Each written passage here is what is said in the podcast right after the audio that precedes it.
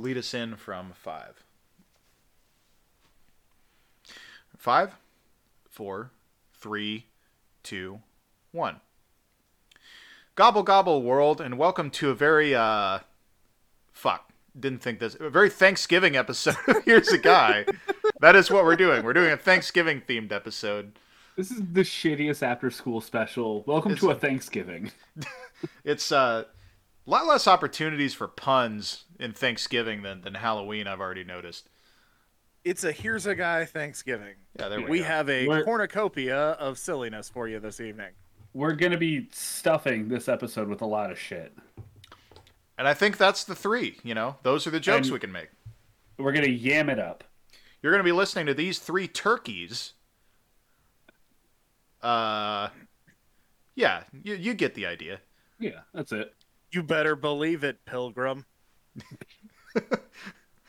Um, and that's a reference inside of a that's the reference. That's that's the dumbest uh one we've got, I think. So if anyone's got one worse than that, let her fly. But I don't think so. that was a reference to another reference. Um, yeah, it's, it's so yeah. The, the long and short of it is that this is our Thanksgiving episode, and uh, this is Alex coming to you from St. Louis. I'm joined by my two usual co-hosts. The first of which is uh, Cody coming to us from Illinois. Cody, how are you? I'm good. Good. Uh, I said, not unlike last week, uh, very busy week, but um, a little less stressed than I was this time last week. I'm not doing three people's jobs, so that's fun. Um, looking forward to this one. Looking forward to some good food for uh, for Thanksgiving. So next couple of days should be good. Yeah, and uh, and uh, put a pin in that because we're going to be talking about that here in just a moment. But before we do, let's also introduce Jack John coming to us from Indianapolis. How are you? Boo! Sorry, Yes. I promised I wouldn't do that anymore. Look, I, I hear enough boos when I watch local sports. I don't need to hear it here as well. Uh, but I'm I'm doing I'm doing exceptional. Uh, we had a baby shower this past weekend, which was exciting. Getting to see uh, friends and family, and a bunch of free shit. It was it was great. It was a good time, and we I did was it gonna say your your your wife is extremely pregnant. I'm surprised she does not boo you every time you walk in the door. Oh, she does. She does. You did this to me. so yeah, obviously Thanksgiving's coming up this week, and um, I went back and looked last year. We really didn't do a Thanksgiving episode. We we gave ourselves the weeks off, or gave ourselves the week off last year, and um, this year we do no such thing. Um, so Boss is instead, a dick this year. I'm working overtime. Yeah. so um, and who would the boss of this show be? You want to throw out a theory on that? I think it's you. I think just by de facto it's you. I think that that's a theory that I don't really feel comfortable with. So we'll move on. Um, My my my guess was just gonna be not Jack John. Yeah. Uh, it's actually Pookie. He's the one who actually knows when- what's going on around here. It's fun when we first started this Pookie is our executive producer over at Here's a Guy. When we first started this podcast, I was like, I want to do it, but I want to make one thing clear. Other than recording and my own notes, I'm not doing anything else. Perfect. Great. You you act like that we Rest do more than assured, that. I will put no effort into this show Yeah. whatsoever. That's I want was it in my contract that I don't have to do anything. It's Yeah. just that classic That's what I'm- here's a guy charm, you know. Yeah. Unprepared, not thought through. Unwashed. So that's what sets us apart from other shows. Other shows like try to be uh, like prepared and good. It, it's the Family Guy uh, bit. Uh, that's what separates us from other banks is that other banks are a bank. We zig where others zag, or zag where others This zig. is our uh, this is the first ever crust punk history podcast. Oh God, oh, that's gross. Um, we just try and be as low rent as possible. my self esteem has peop- never been lower than when you just said that. What where other people zig Really? Okay, maybe the not. floor. Wait, did, did you just say something, Jack John? Oh yeah, you guys cut out on my end, so maybe it was me. Well, you cut out on ours. Me.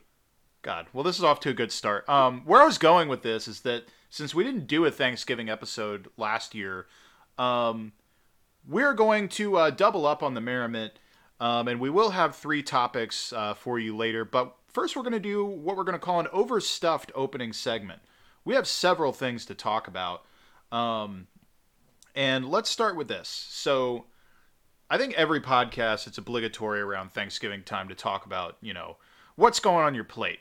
Um, and there's there's a broader point that we're going to get to, but real quick, let's just make make the rounds for the three of you. What's always going on your Thanksgiving plate, and what are you getting for dessert also?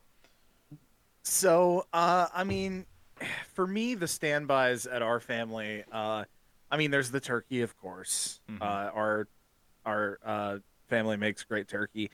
Uh, mashed potatoes is always a favorite of mine year round. I will eat mashed potatoes any day of the week for any reason. Um, also the uh, I'm a green bean casserole guy. I don't know about you guys, but uh, we will probably get into that. But uh, I'm a fan of green bean casserole. Uh, and of course the uh, dressing or stuffing, whichever one your family makes. I like them both. So, yeah, those are those are my staples. And then of course we've typically got other stuff just around that I'll I'll kind of pick and choose from. Um, for dessert, man, for thanks for pure Thanksgiving desserts, you you just you can't beat pumpkin pie. It, it can't be done. I don't think. Yeah, how, how about you, Jack? Because you're also Yeah. very Midwestern. Yeah. So again, turkey. Uh, I will uh, 100% agree with the green bean casserole. I have a home or homemade recipe that I use where I make my own cream of mushroom and then use fresh green beans, and it is amazing, and I love it. I did it once for a friend's giving like a month ago, and I was like, "Yep, that's that's going in the every time pile now." This forever. Yep. Yeah, no. So doing that, it's worth the effort. Absolutely, it's like more like mushroomy and creamy. Like it's it's so Ooh. so it's worth like the extra forty five minutes of work that I put Yeah. into it. Uh, and maybe a controversial topic. I'm a big uh, like candied yam guy. Hmm. Uh, but no matter what, my whole plate is getting smothered in a nice gravy. Like, Oh, of course. Gravy on everything, even foods that don't need or require gravy. Yeah. Gravy's the, the Even the pie. the STD of the of the uh, Thanksgiving plate. It just gets everywhere, except you're happy yeah, about it, it. if you put it just on your mashed potatoes, it's also just going to be on your stuffing and your turkey and everything else. So That's- you may that's as well how it's done. Beat it to Yeah. the punch. Yeah. I actually, Yeah, I always put gravy on the turkey. Oh yeah. I actually, I don't, I don't do the green bean casserole, even though I love green beans. I think like cream of mushroom soup, I'm just not a big fan of. Although your homemade, I would like to try. That might change my opinion on things. I'll, Um, I'll ship but- some out to your address. But I always, I always do the turkey, and I know like in uh, Cody and I and our mom's family, something they like to do um, is there will be like because we, we usually cook like a big turkey and like uh, our aunt will cook like a turkey breast just so there's extra white meat around. And there will be one because you know you got like the the big foil uh, uh, like dish the big like pan that you put all the turkey into. One of them will just have like standing melted butter in the bottom Oh, of it. So it's just turkey uh, just marinating in butter. And it's so Oh. indulgent but so good. Um, so i'm doing that i'm doing the potatoes and if somebody is occasionally on both sides of our family will get this where someone will do are you familiar with the concept of uh, like um, make ahead mashed potatoes where it's like in the crock pot and it has sour cream in it oh Ooh, my god it's good, good. Sour It's cream so and good. our our mom makes one with uh, sour cream and cream cheese. Yeah, That's- it's- really Ooh. good. it's ridiculously good so i'm It's like getting nice some, and smooth. Fuck yeah. whatever the, the mashed potatoes situation is, I'm getting some smothering everything in gravy. Um, since I'm not doing the green bean casserole, usually someone in our family will do a, a bunch of corn, and like it's simple, it's corn, but it's it's good, so I'm getting it. Yeah. Um, getting I'm getting a roll or two, that's going on there. Um, Sure. I prefer stuffing to dressing. I'm just kind of picky about it, but I mean, I'm like it's going on the Thanksgiving plate. It's just kind of getting mixed into the bog of everything else Yeah. you know um and if there's you know sometimes someone will have a random side like a, a cornbread casserole or something like that that's that I'll, I'll get some of that for dessert it's it's always hard to say in advance i mean a pumpkin or a squash or a sweet potato pie oh i do if someone does make we don't get this every year but if someone does make the sweet potatoes with the marshmallows on top i'm getting that um Oh yeah. but whatever that pie is uh, of that kind of family of pies, I'll get some of that. But then we'll also have just like a, a ridiculous array of, of desserts that our families made because that's kind of our thing. So um, really just depends on what's there. I will I will try as much as I possibly can before I burst. So that's our very like Midwestern Thanksgiving, but something that, that until you look around at it that we, we don't really realize like there's the staples, but outside of that, there's a lot of variance just around the United States about what people eat for Thanksgiving. So for kind of a Yeah, fun, of course. yeah. In for for example, in Chicago, they do deep dish turkey. I'm trying to think what that would even be. Just a turkey pot pie. It- well, that sounds good though. I like Yeah, pot it's- pie. Yeah. It's a, a very thick crust, a layer of turkey, and then like two inches of gravy.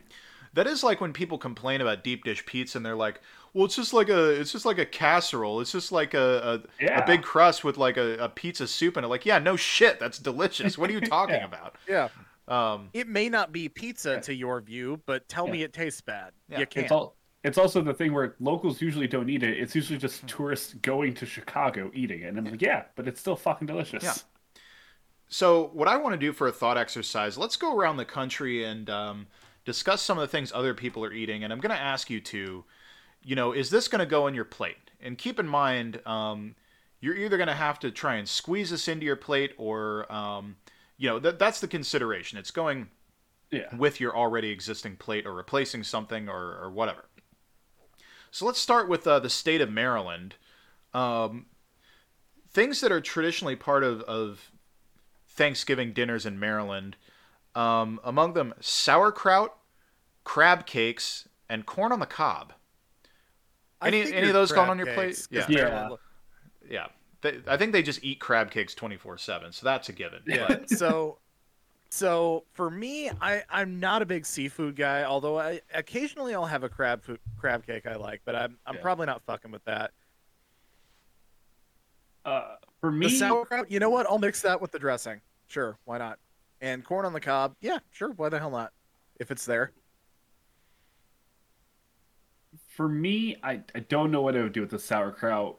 If I'm going on a rule of like if I add one thing, I get to take one thing away. Uh, whatever dinner roll I was gonna get, we're just gonna replace that with crab cakes, just to Yeah. just to try it once. But I also just love crab cakes. So anytime I can see that on a menu, I'm going for it. I also love a good crab cake. That's going on there. I've in really just in the last year is is I've mentioned when I took a trip to Milwaukee. Since then, I've come around some on sauerkraut, um, but I, I don't think I'm going to involve it in my Thanksgiving plate. I can pass on that. And corn on the cob, like I would rather just have like regular corn, but Yeah. whatever. Um, Unless there's like a hot dog or like a kielbasa sausage with that sauerkraut, it's just it's just weird that Yeah. it would just be there. Or a sandwich with some uh, corned Ooh. beef and and a t- uh, Thousand Yeah. Island dressing. If, yeah. if, if it's a Reuben, then yes, I'll eat it. But all right, moving But up, also, why is that at Thanksgiving? moving up the East Coast to New England, um, for the dinner portion, they will often make stuffing with clams and oysters involved, and will also do creamed onions, which are pretty much exactly what they sound like. And for dessert, they will have um, uh, a treat called hasty pudding, which is is uh, cornmeal, molasses, brown sugar, and spices. So what are we doing with these? All right. So first of all, uh, if you put clams and oysters in your stuffing, you belong in prison.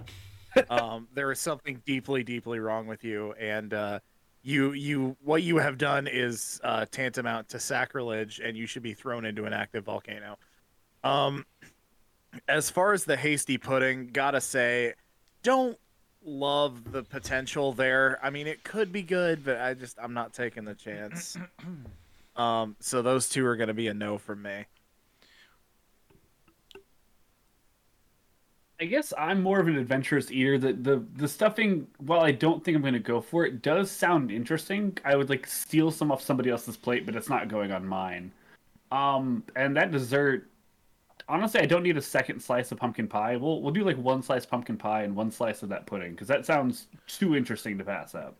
Yeah, my as thought- far as creamed onions, I I've never Yeah. had them, but I would try them. Yeah, it, it doesn't sound like anything that's going to give me a new flavor. It's just me like, huh, I didn't think about putting these two together. my thought on the hasty pudding is that if someone makes it once and just adds to the dessert spread just to see, I will try it because I like sampling all the desserts. Um, the stuffing with the clams and oysters, yeah, kind of the same thing. I mean, I'll try it, but it just seems like, even as someone who likes seafood, it seems like you're unnecessarily complicating things. Yeah. The creamed onions, creamed onions are just an outright pass for me. I, I don't see a scenario where that is worth it for me. All right, so also in that same region, um, in New Jersey and in parts of uh, the New York City area where there's uh, a lot of uh, Italian American families, a lot of times they will have uh, pasta dishes such as manicotti or ziti as an appetizer before the turkey. So what are we thinking there? It's Hell a little yeah. different scenario. I mean, Absolutely. obviously manicotti and ziti are great. Is it going to ruin dinner for you? Is really the only So what? question No for me. fucking ziti now? no. Um, I, I'm I'm you know I'm chancing it. It's Thanksgiving. I'm gonna get real fat anyway. I don't care. I'm gonna have to pass on this. I'm not taking the chance of filling up on pasta before like the top meal of the year. I'm I'm leaving it as empty as possible. You know, some little finger foods like some salami, some like some pickles and cream cheese. Like I can do some of those, but I'm not going heavy carb as an appetizer. Yeah. Re- I'm just going to be realistic with myself. If someone puts manicotti or ziti in front of me, I'm going to have some, unless it just Yeah. for some reason looks horrible. Um, in which case I'll pass on it. But you know, it, it's if it's yeah, if there, it's got I'm an eating. it. eyeball in it or something, yeah, it's, I'm gonna pass. If but- it's there, I'm eating it. That's just the reality. Um, all right, so um, moving down the coast. So in the south, one of the big things is um, they they have mac and cheese as a, a a main side for Thanksgiving dinner. They also will do collard greens and okra pickles. Ooh. Ooh. I have never had pickled okra, but I've heard it's fantastic, and I like pickles. So yeah, sure. Mac and cheese, you know, I've heard uh, there are people around here who do that for Thanksgiving too. We've never really done it. Mhm. I've got all the carbs I need at this point. Um, it's not that I don't love mac and cheese, but I'm not sacrificing the the potatoes for that. So uh, I think I'm gonna I think I'm gonna skip the mac and cheese. It's gonna hurt my heart a little bit to do so, but uh, yeah, I think I'm I think I'm leaving that alone. Yeah, um, because of my family and how we've uh, like lived, I just assumed mac and cheese was already on my plate, so that's not anything like that I need to add. It was just already accounted for Right, in the right. meal. As far as like the pickled okra, that just sounds interesting. I love okra. Like I've only ever had fried okra, but pickled okra is definitely going on the plate if I can make room for it. For me, like mac and cheese, similar thing with uh, the pasta. I mean, if it's there, I'm eating it. It's it's especially if someone does a nice like baked mac and cheese like I make. Oh, um, Oh, if it's fancy mac and cheese, sure. Yeah, Yeah. I'll have No, a no blue box, no blue Yeah. box. Fuck that. Um, the okra pickles. I like okra, but I don't like pickled things. I will try one, but it's not going on my plate. It's not taking up space. Collard greens. The, the thing with collard green, I'll, you, you can't really put it on the plate. You have to get like a separate little bowl because you need the broth. But I am getting some because Right. I love collard greens. Yeah, I forgot about the collards. Yeah, I'm getting some of those too. Um, going further down to Florida, the only thing I saw really different for them than uh, the rest of the Southeast, um, instead of pumpkin pie, a lot of parts of Florida, the main pie will be key lime pie. So how do we think about that change? Or cocaine. I was waiting for you to just say and a gun. I, uh, you know, I like, I like key lime pie. Our dad loves key lime pie, Yeah. but it's not a, it's not a Thanksgiving. I wouldn't even say it's a winter food, really. So I, I'm thinking it's it's it's a good dessert, but wrong vibe for what we're going for. I'm gonna stick with the pumpkin. Uh, yeah, it's it's probably gonna end up snowing here. Uh, I can't eat like a tropical fruit in the snow. It just feels like I'm lying to myself. it does pain me to say, as a huge fan of citrus, um, like someone who like all through the winter will just gobble down grapefruits like it's nothing. I'm I'm in agreement. I mean, I think we kind of have the pie situation. I mean, in the South, like really the the better pie situation is going to be the sweet potato pie. We have that occasionally, Yeah. but down south that's a big Sweet thing, and it's potato, really or good. depending depending on where you're at, you get some of the best fucking pecan pie in the world. Oh, yeah. South. Yeah. And that is something I love. I love pecan pie. Pecan pie is excellent, absolutely. all right, so um, Hell, I, if if that's there, that might overtake the pumpkin for me. But Yeah. we didn't have that on the list, so So let's um, start moving west a little bit. Um, Wisconsin, the only thing I found different is that uh, instead of regular mashed potatoes, they will often do cheesy mashed potatoes. How do we feel about well, that? of course. That makes sense, Yeah. honestly. it is Wisconsin after all. I you know hell, um, I personally with a Thanksgiving dinner, I would prefer regular mashed potatoes Mm. to cheesy. But if cheesy's what Yeah. there, what's there, you're not going to hear me complain. Also, Yeah. my thoughts. Yeah. If I- I've got the two options, I'm taking regular, but I don't hate the cheesy potatoes. Yeah, I think the regular mashed potatoes will work better with the rest of the meal, but you know, a cheesy, I'm I'll eat it. Uh, I'm not gonna I'm not gonna throw a big fit. I mean, my my thing with cheesy mashed potatoes is if if you're going to do some kind of cheese and potato thing, get a little ambitious. Make an au gratin or something. Yeah, say do some scallop Yeah. potatoes. Yeah. Yeah. Uh, going slightly west to Minnesota, uh, they have something as a side that's called wild rice casserole, and I didn't find the particulars other than it involves it. It almost has the consistency of a jambalaya from what it looks like, and it has wild rice, mushrooms, pecans, and onions. Ooh, hell yeah! I'll I'll take a scoop of that. Yeah, for sure. I like all those ingredients separately, but you lost me with the pecans in there. I don't I don't know how that texture is gonna balance out with like mushrooms and everything. So I don't know, but I'm willing to try. hmm I'm gonna wait for like two other people and get different confirmed reports on if it's good. I'd like to sample it, but if if it if it came down to kicking something I really like off the plate for it, then I'm probably not going to. Okay, heading down to South Texas, um, turkey tamales, something that's Ooh. something that you'll see uh, from time to time. How do we feel about that? You know, um, I love a tamale. So it's it's not gonna feel like Thanksgiving, but again, if that's what's there as opposed to a regular turkey, give me the fucking thing. I mean, yeah, I'll I'll eat it for sure. I am a huge fan of tamales. There's a local place to me called the Tamale Place, which is like one of the best foods. Yes. Um, I, uh, Yeah, I went there uh not this last time I visited, but the time before. It was very good. Yeah. So anything tamale automatically on the plate. Yeah, nice thing about a tamale too is you can uh, you kind of just like balance it on top of the other Yeah. Mm-hmm. food on the plate and and and work your way to it. So Yeah. you know you can add one the little- safely without having to kick anything else off the plate. Yeah. It, it's got the corn husk around it probably Mhm. still, so you can kind of keep some of that moisture out from other things. Right. Also, uh, the the local place to me, they do a sweet corn tamale, which is almost like a dessert tamale, which is would go perfectly with that too. Yeah. Yeah, the corn husk gives you a little little Thanksgiving imagery there too. Yeah. Yeah. So speaking of the Southwest and uh, Tex-Mex kind of stuff, in New Mexico they'll do pumpkin empanadas. Oh, Sure. Yeah, absolutely. Yeah, absolutely. I'm gonna try one of those. I bet that's good actually. yeah. That sounds really good. Yes. I don't get enough authentic empanadas into my body, so yeah, Yeah. no, absolutely throwing that in there. That is, that is probably something I would do in lieu of uh, rolls. Yeah. I'd be thinking pumpkin empanada.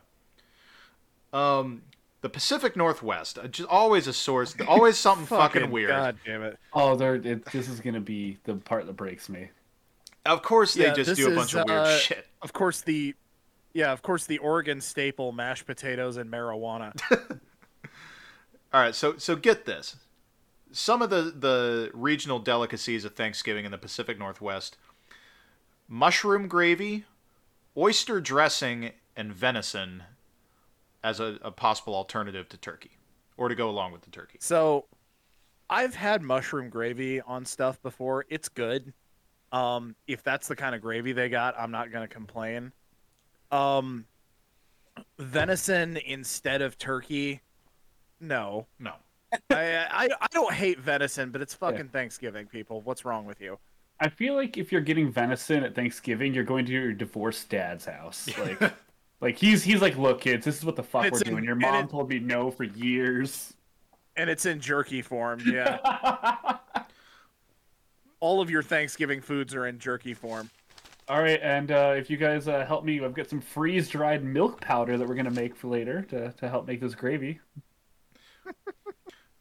yeah, I'm mushroom. Dad, where's the green bean casserole jerky?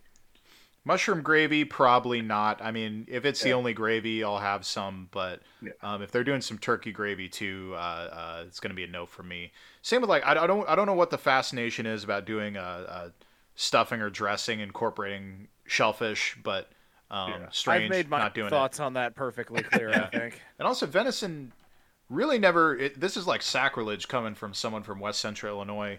It's fine. I've never loved venison. I think it's just fine. Yeah, it's, Yeah. it's okay. It's, it's, everything about this sounds like you're getting Thanksgiving out of an MRE. I'm out. So finally, and this this one I'm excited about to hear you guys' thoughts on this. Let's go to Utah. Oh no. Oh, Never Utah- Utah.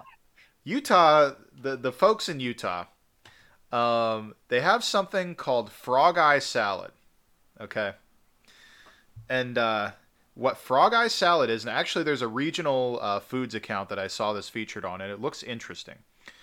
It's um, acini de pepe pasta, which they're little like round pastas, which is where the frog's eye comes in. So those Okay. little pastas, pineapples, mandarin oranges, Cool Whip, and marshmallow topping. So it's like a little like fruit salad with pasta. Yeah. fruit salad type thing. Okay. You know, would I try that if someone offered it to me? I guess. Am I moving anything off my plate for that? Hell no. Also, Utah is the most boring state in the union. Why do they have to get creative with this? like I thought it was going to be it's Utah. I thought it was going to be just milk. Look, white people need to be stopped, and we're starting with Utah. Just, I've had fruit salad; it's good. for a lot of reasons. Yes, but also, but also, firstly this, and then everything else.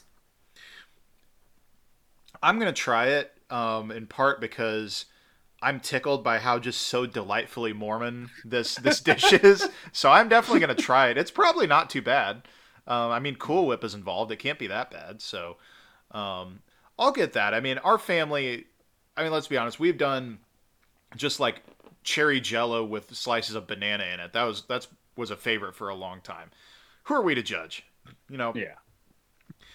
So that's all I got, and um, I, I thought that was interesting. If uh, any of you out there have uh, uh, any thoughts of your own, um, feel free to shoot us an email at here's a mailbox at gmail.com with any thoughts on any of those, or if your family has any weird food traditions or anything of the like. Yeah send send to the Gmail account a picture of the weirdest thing at your table. I want Alex to have to go through this.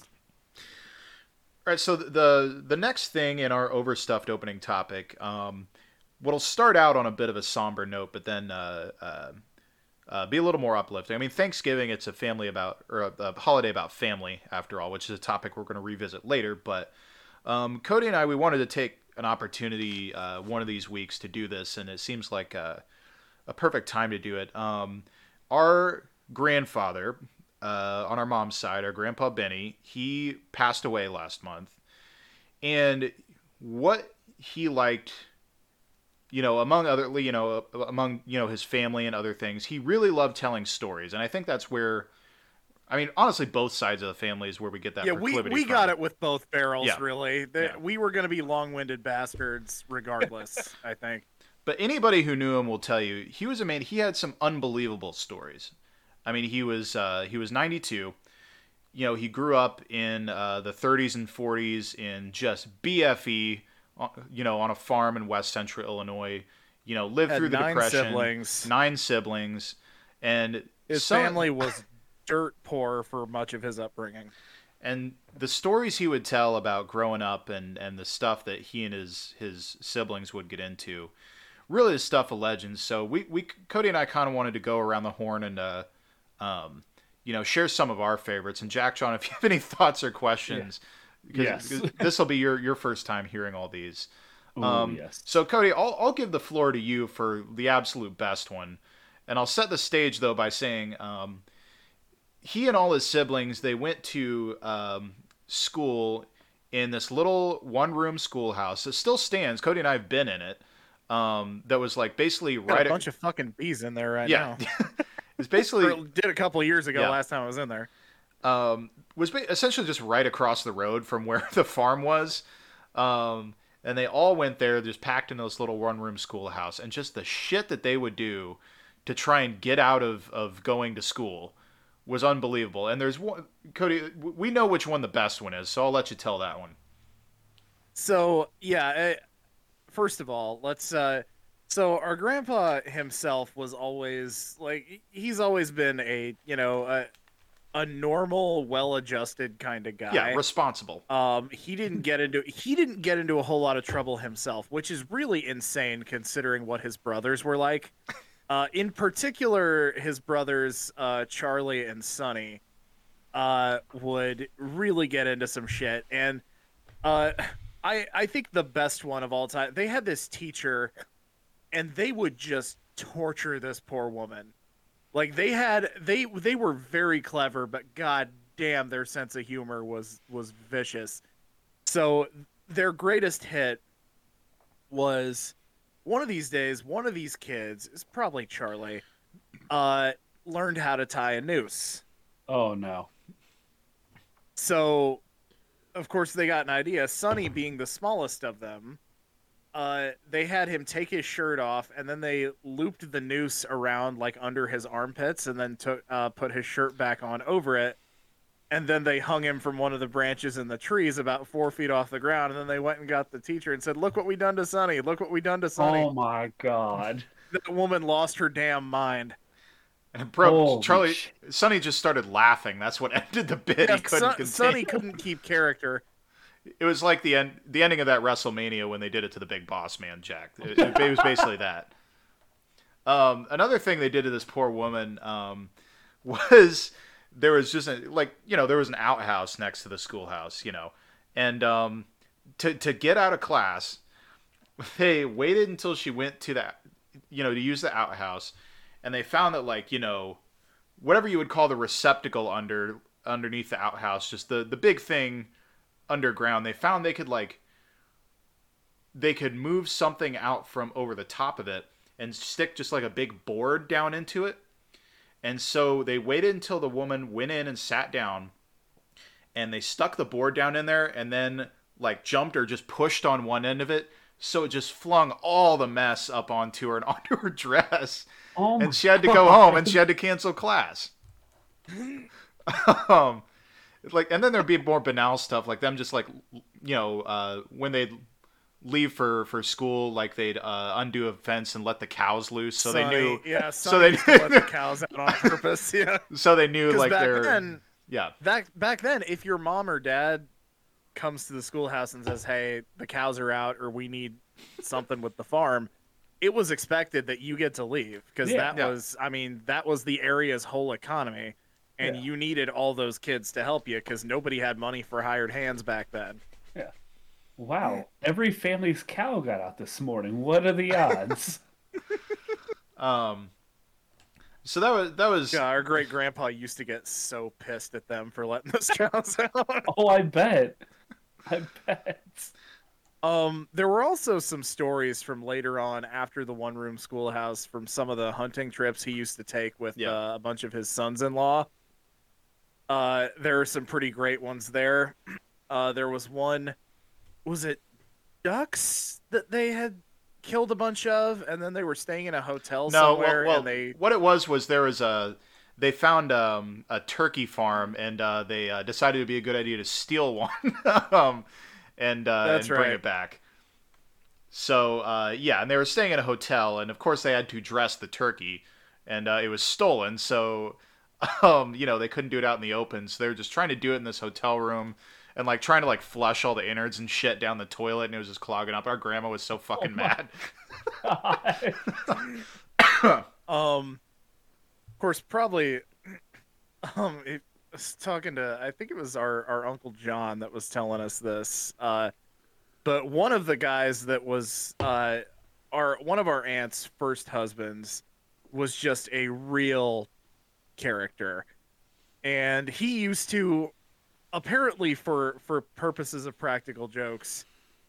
They had he had this comically large dildo that uh, they referred to as Old Peck, and uh, he would bring him along on these trips to prank. I, I remember one time specifically, um, they were in uh, like a grocery store or something, and uh, I think it was John, maybe one of the guys, like uh, Dave, this guy's name was fucking around with this thing, of course. Uh, and one of the other guys is like, "Would you fucking knock that off? We're in public." And like takes the thing away from him and stuffs it into his coat pocket. And this guy looks at the lady behind the counter and goes, "Miss, excuse me, this guy just put something in his pocket. I think he's stealing from you." Trying to get her to make him empty his pockets. oh my god. Yeah, I mean they're them traveling around the things they'd see. Um, and I was they they and they say they encountered a guy uh, like they were they'd gotten some fruit and they just stopped on the side of the road and a guy came walking up Oh fuck! I uh, forgot about carrying a satchel and he goes uh, you know can I have some fruit and they're like yeah sure and he grabs some fruit and he opens a satchel and he's got a goddamn duck in there and he feeds the duck and the guy just moves on um, Yeah. I mean that's just That's pure. Americana um, some other from from the upbringing like just to entertain these themselves these kids the shit they'd have to come up with I remember them talking about they'd have pet flies, which is somehow they would. I don't know how in the world they did this, but they would catch flies and like wrap uh, a string around them and then attach the other end of the string to their shirts. So they would just have like all these flies like just flying off of their shirt. Looked like the fucking Candyman. Yeah. Um, he also he, he told me I think this was last year. He told me that um like there was a railroad that that went through that area, and occasionally um, a train that was hauling something would crash and would get everywhere. And uh, the the the worst version of such was there was a train that was hauling molasses, and Oh. it and it crashed and it just spilled all over. He said it took so long for them to get that cleaned up. I mean, can you also, imagine? I don't know if you've ever, I don't know if you've ever smelled molasses. It smells disgusting. Like I'm sure sitting out in the hot sun made it even worse too. Yeah. But his favorite, yeah, because in the hot sun, it basically just becomes tar. but his favorite such incident was there was a I don't know if it was like Wrigley's train or what, but some like candy company, um, a train that was hauling a ton of bubble gum crashed. And so like all the kids from the area just got to come and like scoop up as much bubble gum as they wanted. It was like Now Santa I'm came just- through. I'm just imagining your grandpa just like having a train schedule and be like, "Nope, we're not going to crash this one. Nope, we're not going to crash this one. Ooh, baseball card train, we're crashing this one." It would have been one of his siblings, but yeah. um, when he was going to high school, because it, it was very controversial. He was the first kid in the family to go to high school, um, and it was very important to him. I mean, he was a really smart kid. Our great grandpa, you know, he was a farmer. He did not approve of it, um, but uh, he did, and he graduated. And one of his one of his friends that he had was this guy named Shorty Coonline, and Shorty uh, had dwarfism, so he was very short. Um, and they would ride their bikes all the way into town but like they didn't have like a, a small bike for shorty he just had to ride like a normal sized bike and his legs were so short he'd have to like just to pedal the bike he would have to wobble back and forth and apparently the friction would like frequently like rub holes in the back of his pants so poor oh shorty no! would have to go to school with a hole in the back of his pants Oh my Um, god, no! but that was like that was kind of the thing with our grandpa. He always he always found himself um, drawn to people that were like different in some way, or that other people looked He, at. he had a thing for underdogs. Yeah. Yeah. Like when he was he was the county treasurer. He he had a good friend named Hawkeye White, who is a guy Oh, who's a guy from town Yep. who just had some stuff wrong with him. He was slow and just loved to hang around the courthouse, and people let him do it. But like our grandpa, like just just took a liking to him and uh, took him under his wing. And like when he was out doing campaign stuff, he'd let Hawkeye come with him and and help him out with stuff. Um, but another character he talked about. Um, I think this was maybe when he was a little older. Was their their farmhand Slim? Slim Oh yeah. was supposedly dumbest SOB. and the one story everyone knows about Slim is that this was around the time that they got a TV. And if there'd be a woman on the TV and her cleavage would be shown at all, Slim would like walk up to the TV and try and look down her shirt. No.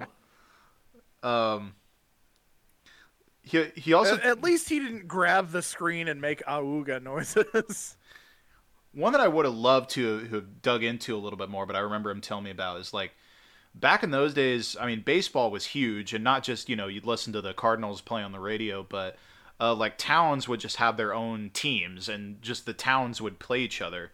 And some of the shenanigans, since we were close enough in proximity to St. Louis, is they would like hire actual like Cardinals or St. Louis Browns players as ringers and just like sneak them up on the train overnight and they would act like nothing was any different like yeah this is just one of the guys from our towns and it would get very heated that was something that uh, actually that was big all across the country, and a lot of teams did that, especially like your your second and third string guys that you know Mhm. maybe were going to have a contract next year, maybe weren't weren't getting to play, but are still miles better than your average just you know guy who's out there tilling his field all day. Yeah. Oh yeah. Yeah, that was a that was a big thing. The other one, Cody, do you remember more of the details in this? The story he told us about um, in the area that he lived when the one guy decided he just wanted to move his house to a different location, and they and they and like the entire area came together, and they just Uh-huh. like they like put a bunch of logs under under the house yeah, it- somehow. they they made basically your classic. Um, oh fuck! I wish I could remember what what it's called, but like how they think they built the pyramids, where you set something very heavy on top of like a set of logs or things that roll, and then you uh, move it that way. So that's this guy decided, um, and there was some reason for this. Like he had a legit reason. I, I don't remember if it was there was an erosion problem where he was at, but basically he there was some I think structural issue with him leaving his house there. Um, so the entire area, because who the hell had something better to do back then, Nobody. uh, came together with a bunch of horses and farm equipment, and just fucking everybody brought everything they had, and they managed to lift this house up and get it on this thing and move it about a half mile down the road, something like that, maybe quarter mile. Jesus. I think like didn't they have to go uphill too at one point? Like it's Yeah, just crazy. and it, it, but I mean the way you know he talked about it, like they all kind of enjoyed the challenge. oh, I'm sure. Oh, Can you imagine? That would like that was this like the most exciting these, that was, guys. That was the most exciting day all year for him, I'm sure. Yeah. Jesus. Uh, so those are the, the ones that I really remember. Cody, do you do you have any more that you remember? Those are really the, the high points. off the top of my head um there was um oh hell. Uh outside of him marrying grandma on his 18th birthday there's Yeah, really not much else that was uh that's jumping out at me. I'm sure more will occur to something i've actually been considering doing for a while is like getting a Google Docs file together and starting to write some of this stuff Mhm. down just so I know somebody remembers it for sure. Yeah. Um so yeah, I'm probably going to be uh this Thanksgiving actually mining some stories from some people to see if there's anything they remember that I don't. So yeah, uh any anything fun we turn up there we will uh certainly Yeah. share with you as well. We we know uh he would absolutely uh, he would absolutely love it. He of course never was a podcast uh No. person being in his 90s and Yeah. couldn't have figured out how to work a podcast but uh, we we like to think he would have been pretty happy and uh, you know this is the kind of thing he would have would have really dug so Yeah. uh, yeah just uh, a little another peek behind the curtain of why we are the way we are Right. and uh, yeah hope you all enjoyed that little bit of uh, family lore So, um, you know, eh, speaking of family lore, you'll want to put a pin in that for a little bit later. But um, before we get there, we have one more thing in our in our um, overstuffed opening segment that I wanted to get to. Um, and I, I I must do this because it will not be more topical than it is right now. Um, as mentioned last week, the World Cup just started, um, and I was watching the opening match on Sunday morning, which is uh, a, a good way to, to experience soccer is uh, you know watching it on a Sunday morning before football comes on. Um, opening match was Qatar versus Ecuador, and I'm watching this match, and this guy for Ecuador, who I think they said is like their all-time leading scorer, he scores two goals, and he gets hurt during the game, but but was just just tearing Qatar to shreds. And they mentioned the name. The guy's name was Enner Valencia, and something went off in my head. Where do I know that name from? And then I, I thought, you know what I should do? I should go check the uh, the the Google Doc for all my possible guy topics that I have listed. Sure enough, there's Enner Valencia. So I wanted to go ahead and give you all a little bonus guy, um, and this will be short, but I, I wanted to make mention of this. Here's why I had Enner Valencia down, and here's why I propose um, he becomes the official guy uh, of the World Cup. Um, here's a guy is adopting him as our as our uh, player. So, um, in a World Cup qualifying match in October of 2016, Ecuador was facing Chile, and uh, Ecuador won 3 0. The end of the match was a lot more interesting than the match itself. Uh, Valencia collapsed and had to be carried off on a stretcher with an oxygen mask, which is quite alarming, but fear not. Valencia was not actually injured. What had happened was that Enner Valencia was $17,000 behind on his child support. There was a warrant out for him, and the police had arrived at the stadium. Oh my god. So in the video footage, you see the medics, they rush Valencia away while the cops are just like running down the side of the pitch to arrest him before the ambulance gets away. And they were unsuccessful, uh, and this bought Valencia's attorney enough time to get the warrant recalled. So Enner Valencia, a true embodiment of the spirit of Guidem, and I propose the official uh, guy for our podcast of this World Cup. You know, that really speaks to uh, he's a great guy for soccer because they have a long, rich tradition of pretending to be hurt. Yeah. Yeah, usually it's just to like earn a cheap penalty or something or to Yeah. kill some time. Um, yeah, same reason basketball and football players do it. Yeah. yeah. But to You avoid. gotta, you gotta think he's a team leader, going the extra mile to avoid arrest so he can get in for the next game. Yeah, and not only arrest, but arrest for not paying your child support. That's about as guy as it gets. Yeah. Yeah, uh, soccer star slash deadbeat dad is not uh, necessarily the, the Venn diagram that uh, you, you you picture when you think of crossover uh, between groups, but Right. there's at least one. So I, I don't know what Enner's injury status is, whether uh, he'll be back playing, but if you do watch any more of Ecuador's matches, uh, something to keep in mind. And so that's all for our uh, overstuffed uh, opening segment. And uh, we could go on even longer if we really wanted to, but that's not why we're here. Let's let's stop delaying the inevitable and uh, um, get to some guys. Jack John, could you help me out, please?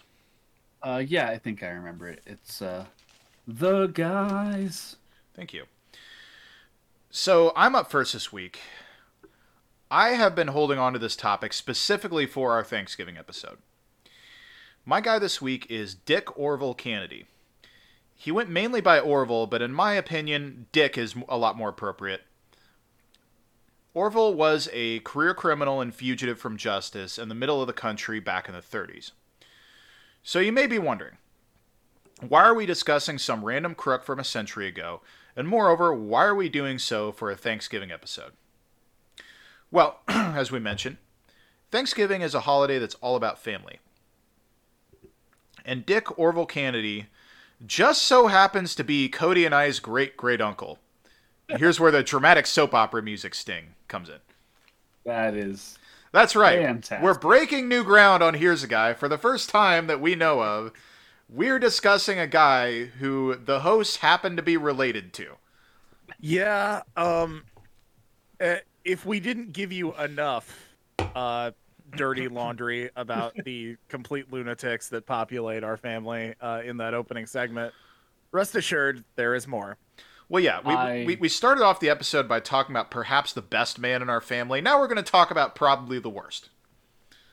I'm so excited for this new development here. Yeah. So Cody and I, our relation to Orval is that he was our maternal grandmother's uncle.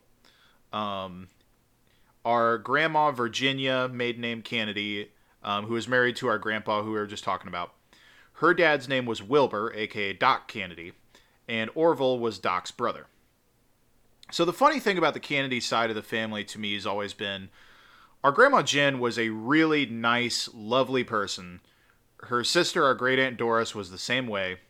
But the Cannedys overall have a lot of what we could call uh, bad seeds. Yeah, and as nice as Grandma was, I mean, you've heard some of the same stories I have. You you don't you didn't piss her off. Oh, hold that thought. We'll come back to that. Yeah. Uh, our great grandpa Doc Cannedy died before our time, but from everything we've heard, he wasn't really a bad guy, but he was a huge jerk, like especially to his own family members. This made him perhaps the most upstanding of that generation of Cannedys. Um, as Cody mentioned, our grandma she had a bit of that mean streak in her back in her younger years, but she would wield it for good. Um, one story I remember in particular, um, our grandma worked as a lunch lady uh, the elementary school for a long, long time, and there was just, and I, am sure she'll never listen to this uh, if she's even still alive, which uh, she probably Hope hopefully not. hasn't. Yeah. But um, the there was this really, really nasty old old lady who worked at the elementary school named Mrs. Cummings. She was there for a long just time. a- she she- Just a bitch, a Rooney Dooney. she Yeah, retired. She retired early in our tenure at the elementary school, so that's how long she lasted. Um, but so our grandma was a lunch lady, and Miss Cummings would often get put on uh, lunchroom duty because that's kind of what you do with both the nicest and the meanest people who work at the school. You put them on lunchroom duty. Oh, yeah. Um, yeah, this I, I I don't blame her for being so angry because she clearly hated children and was Yeah. Yeah. forced to supervise a room full of them at their Yeah. rowdiest. Yeah. that kind of job you either like do it because you love kids or you have an exceptional ability to just be cruel to kids Yeah. And on that on that note of cruelty, apparently her one of her favorite punishments, and this is just so fucked up to do, is she would just have kids go stand on the wall and wouldn't let them eat their food. so they just they just wouldn't get to eat lunch. And the lunch ladies were apparently unaware of this until one day, um, our grandma noticed that Ms. Cummings had inflicted uh, this punishment on our cousin Chris, one of her other grandchildren. She, Who I'm sure deserved it. well, yeah, but- but, but still, the punishment's not. That's you, you can't do that to a kid. Chris was a bit of a hellraiser when he was a kid too. but it, it- i'm sure it was worth it but you also can't have capital punishment for second Right. Yeah. and apparently our grandma just fucking laid into this lady and just chewed her ass out in front of everybody, and that was the end of that policy. And Um, then there was a kid that stood up and yelled grandma fight and everyone went wild So if you wonder where I Oh, get my Cummins ability didn't want any of that smoke. if you wonder where we get our ability to go on a good rant, that is basically where that comes from. Is our grandmother. Um, but like I said, Yeah, she wielded there's- it. She wielded it for good. Um, whereas Grandpa, uh, great Grandpa Doc was was kind of just a prick, but he, he was more of a prick than a truly bad person. The same could not be said for other members of that clan. There have been legends about one of the Cannedys having a bit of an issue with uh, like exposing himself to girls in the family. Um, and depending on who you ask, either they uh, they put him on an outbound train and told him not to come back, or they may have just you know just disappeared him. Um, that story is just kind of all subject to family rumor, but unfortunately, the bad behavior of Orval Cannedy is a matter of public record. So I have two sources for this. One is a um, well, it's an FBI bulletin from 1942. um, Yeah. Yeah, he, he wasn't a he didn't play minor league No, ball. no, I he mean, did not. was we'll get into all he this. was in it to win it. you gotta love when your family's 23 and me has a dot gov link in it What is this crazy reason this FBI bulletin like listing the family members? Like, yeah, that's our that's our great grandfather listed as brother. That's our great great grandmother. Um, but the other source is um something that our, our cousin Alan Dale wrote. Um, I'll mention Alan Dale in, briefly. I didn't know him very well, but he he was an interesting guy. Um, he passed away a few years ago. I th- he was uh, our mom's first cousin because Doc Cannedy was also his grandfather. Um, especially the, the deal with Alan Dale was like especially later in his life he was like really heavy and had a lot of health issues but he was just this very smart thoughtful guy um, and he liked he loved writing he wrote a lot of stuff um, so uh, in preparation for this my mom sent me this passage uh, from Alan about Orval Cannedy the note from us is that this info mostly came from great grandpa Doc, um, and I think frankly Doc was bullshitting him about a lot of this. So I'll tell these twin accounts, but I feel confident saying that the FBI's version is the correct one. So so keep that in mind. Rare air the fbi is Yeah. probably the most true Right. So here's the family version. Uh, like all rural Midwestern families, we have stories about connections with the Native Americans. All right? Um, there have always been stories about our great great grandma Emma and her family living with the Osage tribe for a time out in Oklahoma before returning. I have no idea to what degree any of that is true, um, but apparently the story that that Doc Cannedy told is that when he was a baby, our great great grandma Emma took him to live uh, with her to live on the Osage Reservation, in Oklahoma. And the chief just thought the absolute world of baby Doc and wanted to adopt him, but Emma was worried they'd kidnap him, and so they fled back to Illinois. That sounds like some grade A Doc Cannedy bullshit right there, if I must say. Don't think that's true. As for Orval's backstory, uh, Doc told Alan that uh, Orval was sent to live out on the Osage Reservation as a young man. He got in a fight over a woman in Stillwater, Oklahoma. He killed a man, he hijacked a train, he killed the railroad guard, and made it back to Greene County, Illinois, which is where he was from.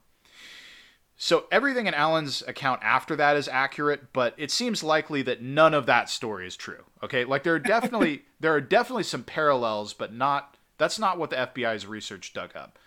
I think that story also gives way to the other family legend that I used to hear about Orval, which is that he was a train robber, which nothing there was never anything concrete about that. I think that was all like third-hand stories.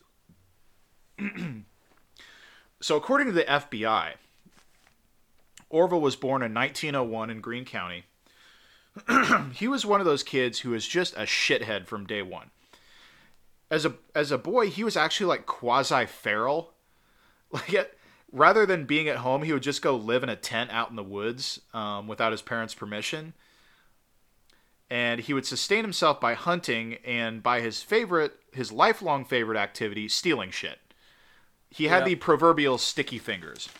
So he's just like robbing like convenience stores and eating squirrel meat out Yeah. in like barely what you would consider woods. Exactly. Fuck yeah. By age 13, he regularly carried both a rifle and a pistol everywhere he went. On several occasions, uh, warrants were put out for his arrest for this or that, but, and this is a direct quote from the bulletin, he always managed to dodge the officers until his relatives had an opportunity to contact the complainants filing such warrants and make the necessary adjustments without due process of law. So that could really mean anything from giving them their stuff back to buying them off to threatening them. I mean, who's to say, really? But but regardless, this began Orval's other favorite activity, uh, getting away with shit. Stealing shit and getting away with shit are his two favorite hobbies. Yeah, he's he's kind of uh, he's kind of the anti Ronnie Biggs in that Yeah. he's got the second half down as well. At age 15, Orval uh, RUNNOFT to Texas. He started working on a ranch, and things were actually pretty calm for him for a while until 1924, when he was sent to the state farm for, of course, illegally making whiskey. Because, after all, it's the 1920s, and this is a crook uh, in BFE, so of course he's moonshining. Yeah. An So- Irish crook, yeah. Yeah, yeah. So at at this point, it's it's were you making whiskey or were you just making bad whiskey and you couldn't like get enough money to sell off people for telling you? I don't Well, know. This is uh, this is during Prohibition. Yeah, like if you had good 20s, whiskey, you could probably get away with it. I think. yeah, I don't know how you got caught moonshining back then. Yeah, I don't know what you had to do because everyone was doing it. everyone's like, "Hey, Somebody- really somebody wandered on your- guy." Somebody wandered on your still in the woods and realized all the trees had died. They're like, hey, there's a tent, uh, there's a tent, a bunch of like candy wrappers, and was that? Oh yeah, that's whiskey. Yeah, that's whiskey. We should we should look into this. Yeah, we should arrest you. Um, yeah, really, I should probably, you know, defend my family's honor and get offended uh, if people were to accuse the Cannedys of being like Irish trash. But like, there, in fact, there's not a lot beating the allegations at this point. No, the whiskey. I hadn't even considered that aspect of it. Um, his sentence on the state farm began on May 21st, 1924, and by uh, October 20th of 1924, he had already escaped from prison. Um, this time, authorities found him just five days later. He would remain incarcerated until March of 1927. After being released, Orval moved to Kansas. There's some dispute as to what exactly happened during his time in Kansas. Uh, law enforcement in Illinois later told the FBI they'd heard he was arrested in 1929 in Liberal, Kansas. Real place. I looked it up. There is a town called Liberal in Kansas. Ah, Could have fooled me. interesting. Arrested in 1929 in Liberal, Kansas for cattle rustling. Uh, again, Sure, yeah. again, Not the first instance of that we've seen on no, show. again, 1920s, middle of the country crook. He's he's cattle rustling. It makes a lot of This sense. is at this point it's AI generated like police reports. it, we're we're scratching off the bingo card of of uh, um, rural Yeah, uh, rural when does he Midwest knock crookery. You know? When does he knock over the Piggly Wiggly? Because that's uh, that's I when you complete the trifecta. I can't wait for him to get into it with a local sheriff, and, and the whole town is a, uh, uh, an uneasy situation for the rest of the day. oh, Jack John. Oh god damn it! Um, so uh, uh, the story was he got arrested in Liberal, Kansas for cattle rustling, but he escaped from the county jail not long after. For what it's worth, the FBI could not substantiate that particular claim. Indisputably, though, in 1930, he was sent to the Kansas State Prison for stealing a car. Scratch that one off the bingo card as well. Um, whether he decided, go ahead. This is the 30s, right? Yeah, What did the person just run back up to the Model T and rip him out of it? yeah, probably. They had some pretty fast shit right back then. if, you've ever, if you've ever seen any gangster movie, Well, it's Kansas, though. yeah. John Dillinger operated in Kansas a little bit, didn't he? I might be True, although if if if if Orval had stolen from John Dillinger, uh, the an arrest is not what would have been the end result from that. no, I mean, Orval was a bastard, but not he wasn't that big time. Um, whether he decided not to break out of prison this time or merely couldn't figure out how is a mystery. But in any event, he was paroled in 1933. The next year, 1934, he returned home to Illinois, and again, things settled down for him for a bit. He married a woman named Frida Meeks. He got a job at the oil refinery down in Wood River. And as encouraging as this was, he could only stand to, say leg- to stay legit for a couple months. Uh, for him, the phrase too legit to quit uh, meant uh, even the least bit legit. yeah. By the way, reference to, and I will fight you on this, the best MC Hammer song. Sure. Yeah, I'll give you that. I'll give you that. I don't have a strong opinion about uh, the MC Hammer discography. I know Most what people- you I have mean, songs. most most most of those basic basic bitches are gonna go with "You can't touch this," but uh, Yeah. no, Sure. too legit till I die. We'll have to ask our Gen X cousins at, uh, at Thanksgiving what they think. I trust their opinion on this. So, um, two months into his job at the oil refinery, Orval saw a local merchant cash a check for $250 at the bank. Um, Orval does the uh, Lord forgive me, it's time to go back to the old me. Uh, he robs the guy, he books it back home, and he and Frida escape into the woods. And I don't mean to victim blame, but like you can't be cashing a check for 250 bucks and just walking around with with it. Um, you never know who's afoot. Because Especially Orval not in Cannedy of might. Yeah, You're just loudly telling the teller, yes, $250 in cash, please, to my very, very weak and dainty hands, please. yes, I, I would like that in cash. Uh, make sure that there is no uh, there is no way to prove that this money belongs to me if I am not holding it at the moment. Uh, I want it as untraceable as possible. Oh, no, please, not into my left hand. I'm very blindsided by that part of my body. Please, in the right. It's the only good side I have left. Oh, I don't have any pockets. Could you just put it in like a clear Ziploc bag for me, please? No, I'll just I'll just put it in my mouth. No, we got it. Well, Do you have one of those old timey big bank bags with a big dollar sign on the front? I'd love to carry it around like I'm a money bags. You there, sir? I have to go around the corner and use the bathroom. Um, I'm just g- gonna set this cash down here on the sidewalk. Could you watch it for me? So, uh, his way of life as an adult living in the woods was much the same as it was when he was a kid. Uh, he survived by hunting and by burglarizing as many general stores as he could. I'm amazed nobody ever shot him. Um, which, let me just also say, doesn't that like defeat the purpose of stealing the cash? He's not doing anything Yeah. with it. He's not making any legit purposes. Is he fucking burning it for heat? um, the only difference is that this time he mixed in a dash of mail fraud. He had put in orders for merchandise and then pay using bad checks. Even being flush with cash, he cannot legitimately buy anything. He- Look, he's look, just you- that kind of guy. You don't make money by spending money, okay? So you gotta you gotta work your way around that. May 21st, 1935 is when shit really goes off the rails.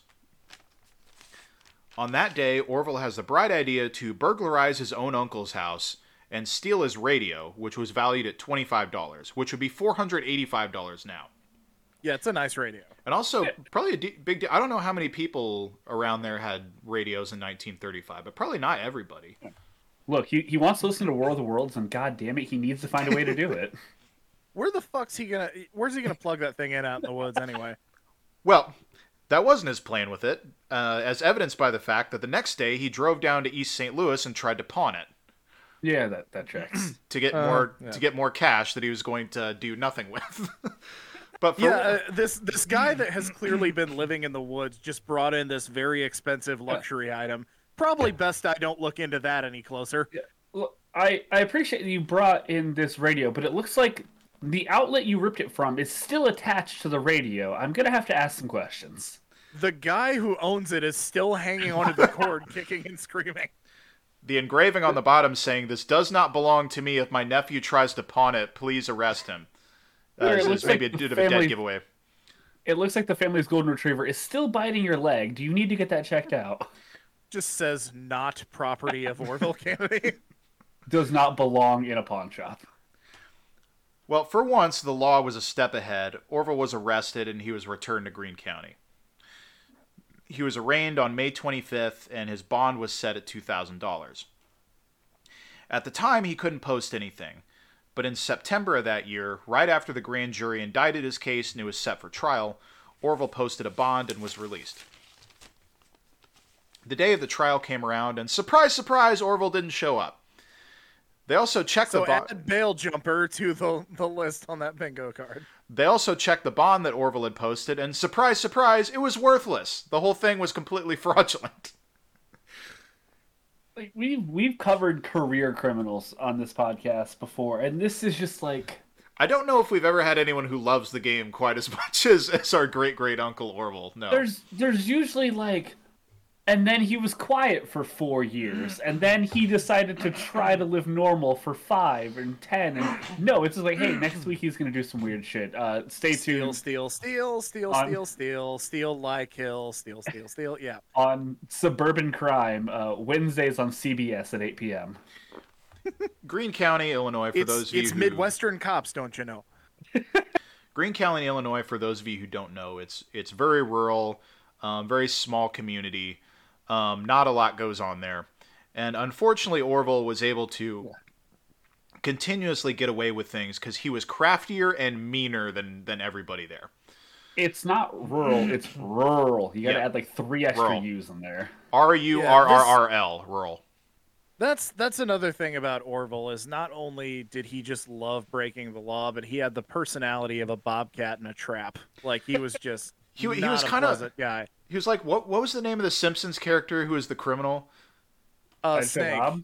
Oh, Yeah. snake yeah He, he kind of does remind me of Snake from The Simpsons. Guh. So after he, he skips bail, um, the court issues a capias warrant. Most believed he'd probably fled the state. Fast forward to January 17th, 1937. The Greene County Sheriff at the time, named Dewey Staples, the name just uh, just reporting the facts. Sheriff Staples gets word that Orval Cannedy was back in town visiting relatives.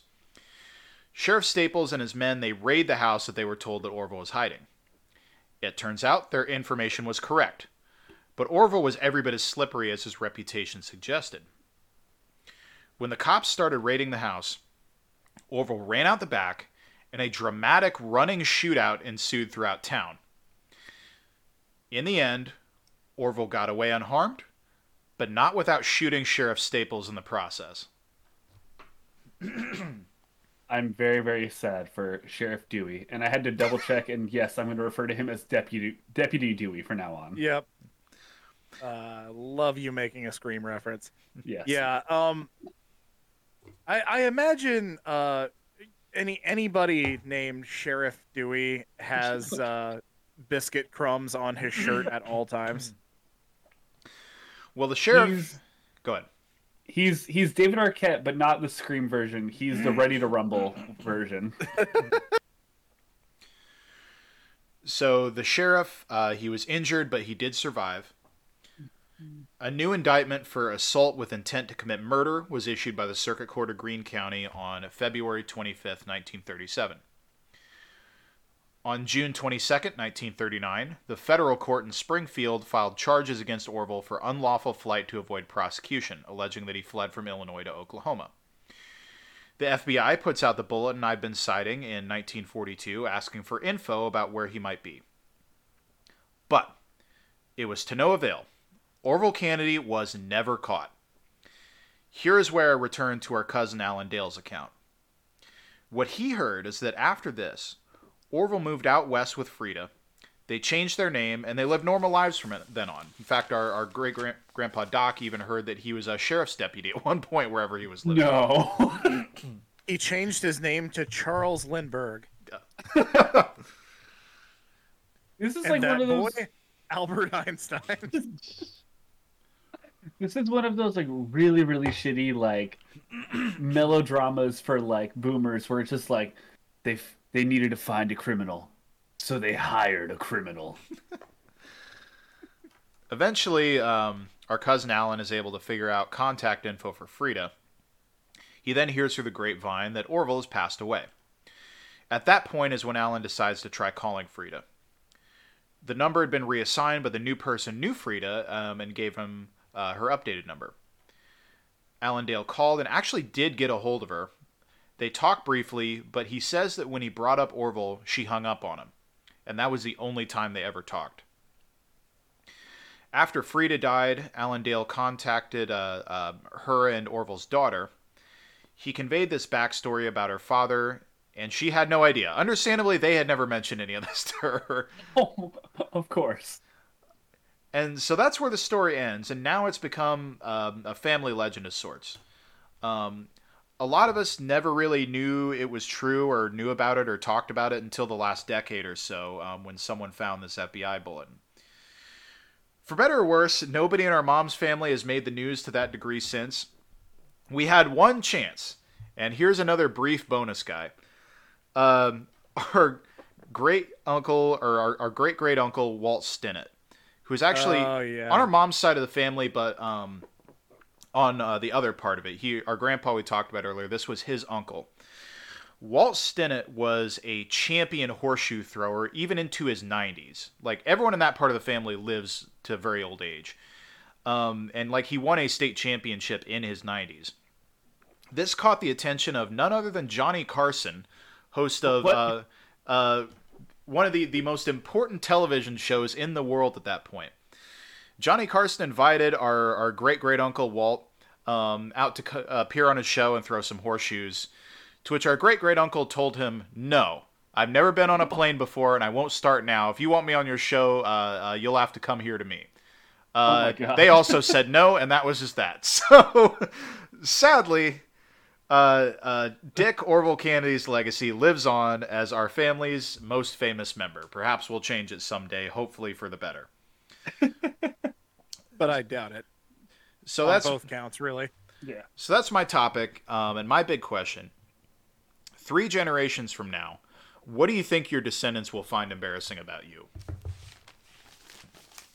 Um, I'm gonna say most of the shit we did in college, probably. Yeah. Um, if they listen to this podcast, uh, I, am gonna say, yeah, there's a couple, uh, shit, you know, the uh, the amount of liquor I drank on my 21st birthday. was uh, getting kicked out of the shittiest bar in town. Yeah, there's uh, there, there's a couple incidents there that will likely bring them some some lasting embarrassment. For me, it, it's it's in part this podcast and any of the lore that we've brought up, um, especially Trash Can Jack John, uh, uh, where Jack John, those that era of Jack John is just deplorable by all measures. So that I, I, mean, I hope it, you're ready for as soon as your son is old enough to understand what being oh, drunk yeah. is. I'm going oh, to tell him that story. and and any of the dumb shit I've done on Twitch for money. Uh, the most notable and probably most fun that I've had. Um, I had basically like if like, we got a bunch of subs, uh, I was gonna let chat pick out a costume for me to stream. Uh, I bought a sexy nurse outfit and did my uh, 2021 NFL fantasy draft in a sexy nurse costume. So probably that too. Yeah, really, Uh, any of your as- any of your costume streams are, Yeah. are As as a fun fact, I ordered that live on Twitch, and I got a text from my wife an hour later into the stream with a screen cap of our Amazon and said, "What the fuck is this?" and it was real awkward, and I had to explain, "Oh no, that's for me." a convenient cover story. yes. yeah.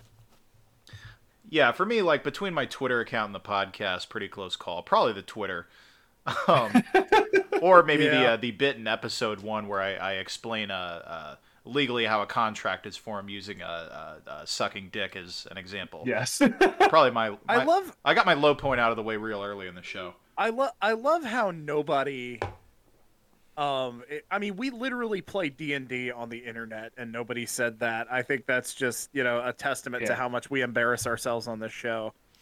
I and again, I, I know my kid's gonna know this, and I'm sure generations after, like, it's no secret that I'm a fucking nerd. Like that that can't be the shocking reveal is that I was a huge fucking dork. That- Yeah, that- unless that's- you're unless you're just going to keep the door to that room you're in right now closed at all times, they're going to know. All right, well, that's our uh, uh, first topic out of the way. So, um, moving on to our.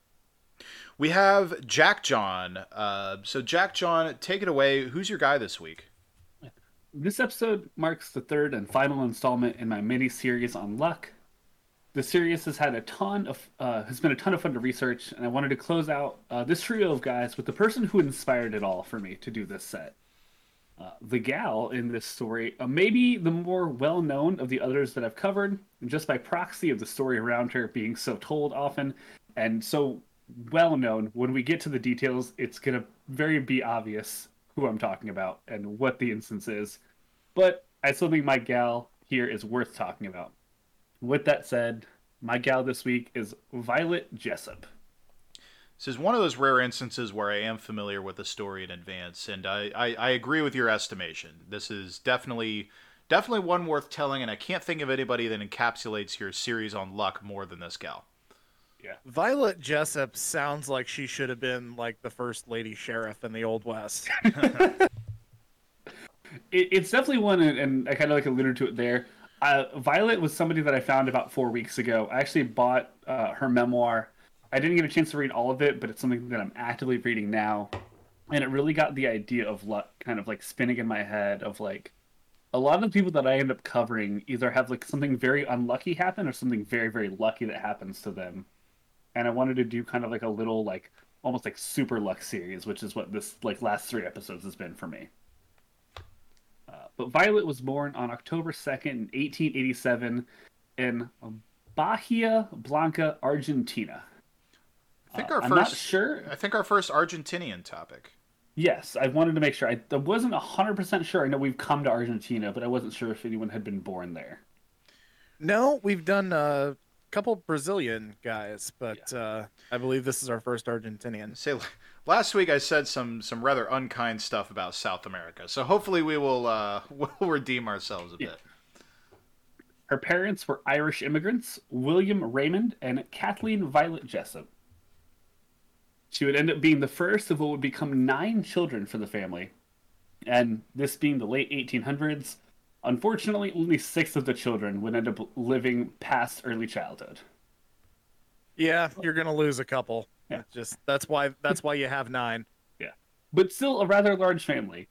And they did end up living in like the very early part of their family, like on essentially what was a farmhouse. Uh, I think their dad was a sheep farmer. So definitely like farmhouse, all hands on deck. That means just have a shit ton of little babies doing work. Very much But- like our, our grandfather's upbringing that we talked about. yeah. hmm Being the oldest child, Violet would often spend more of her time at home helping around the house and helping take care of her younger siblings. One of Violet's first brushes with luck would end up happening rather early in her life as well during this time.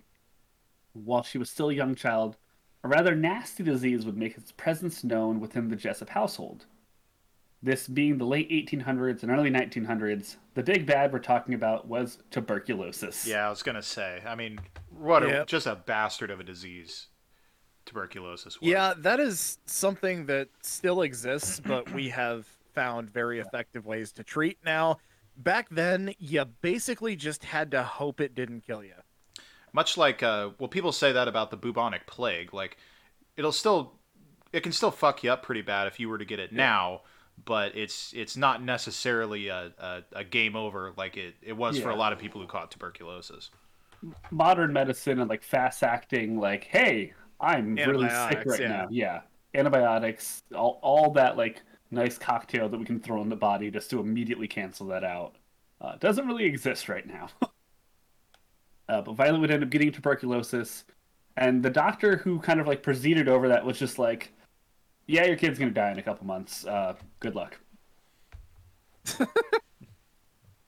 God, med school must have been a fucking breeze back then.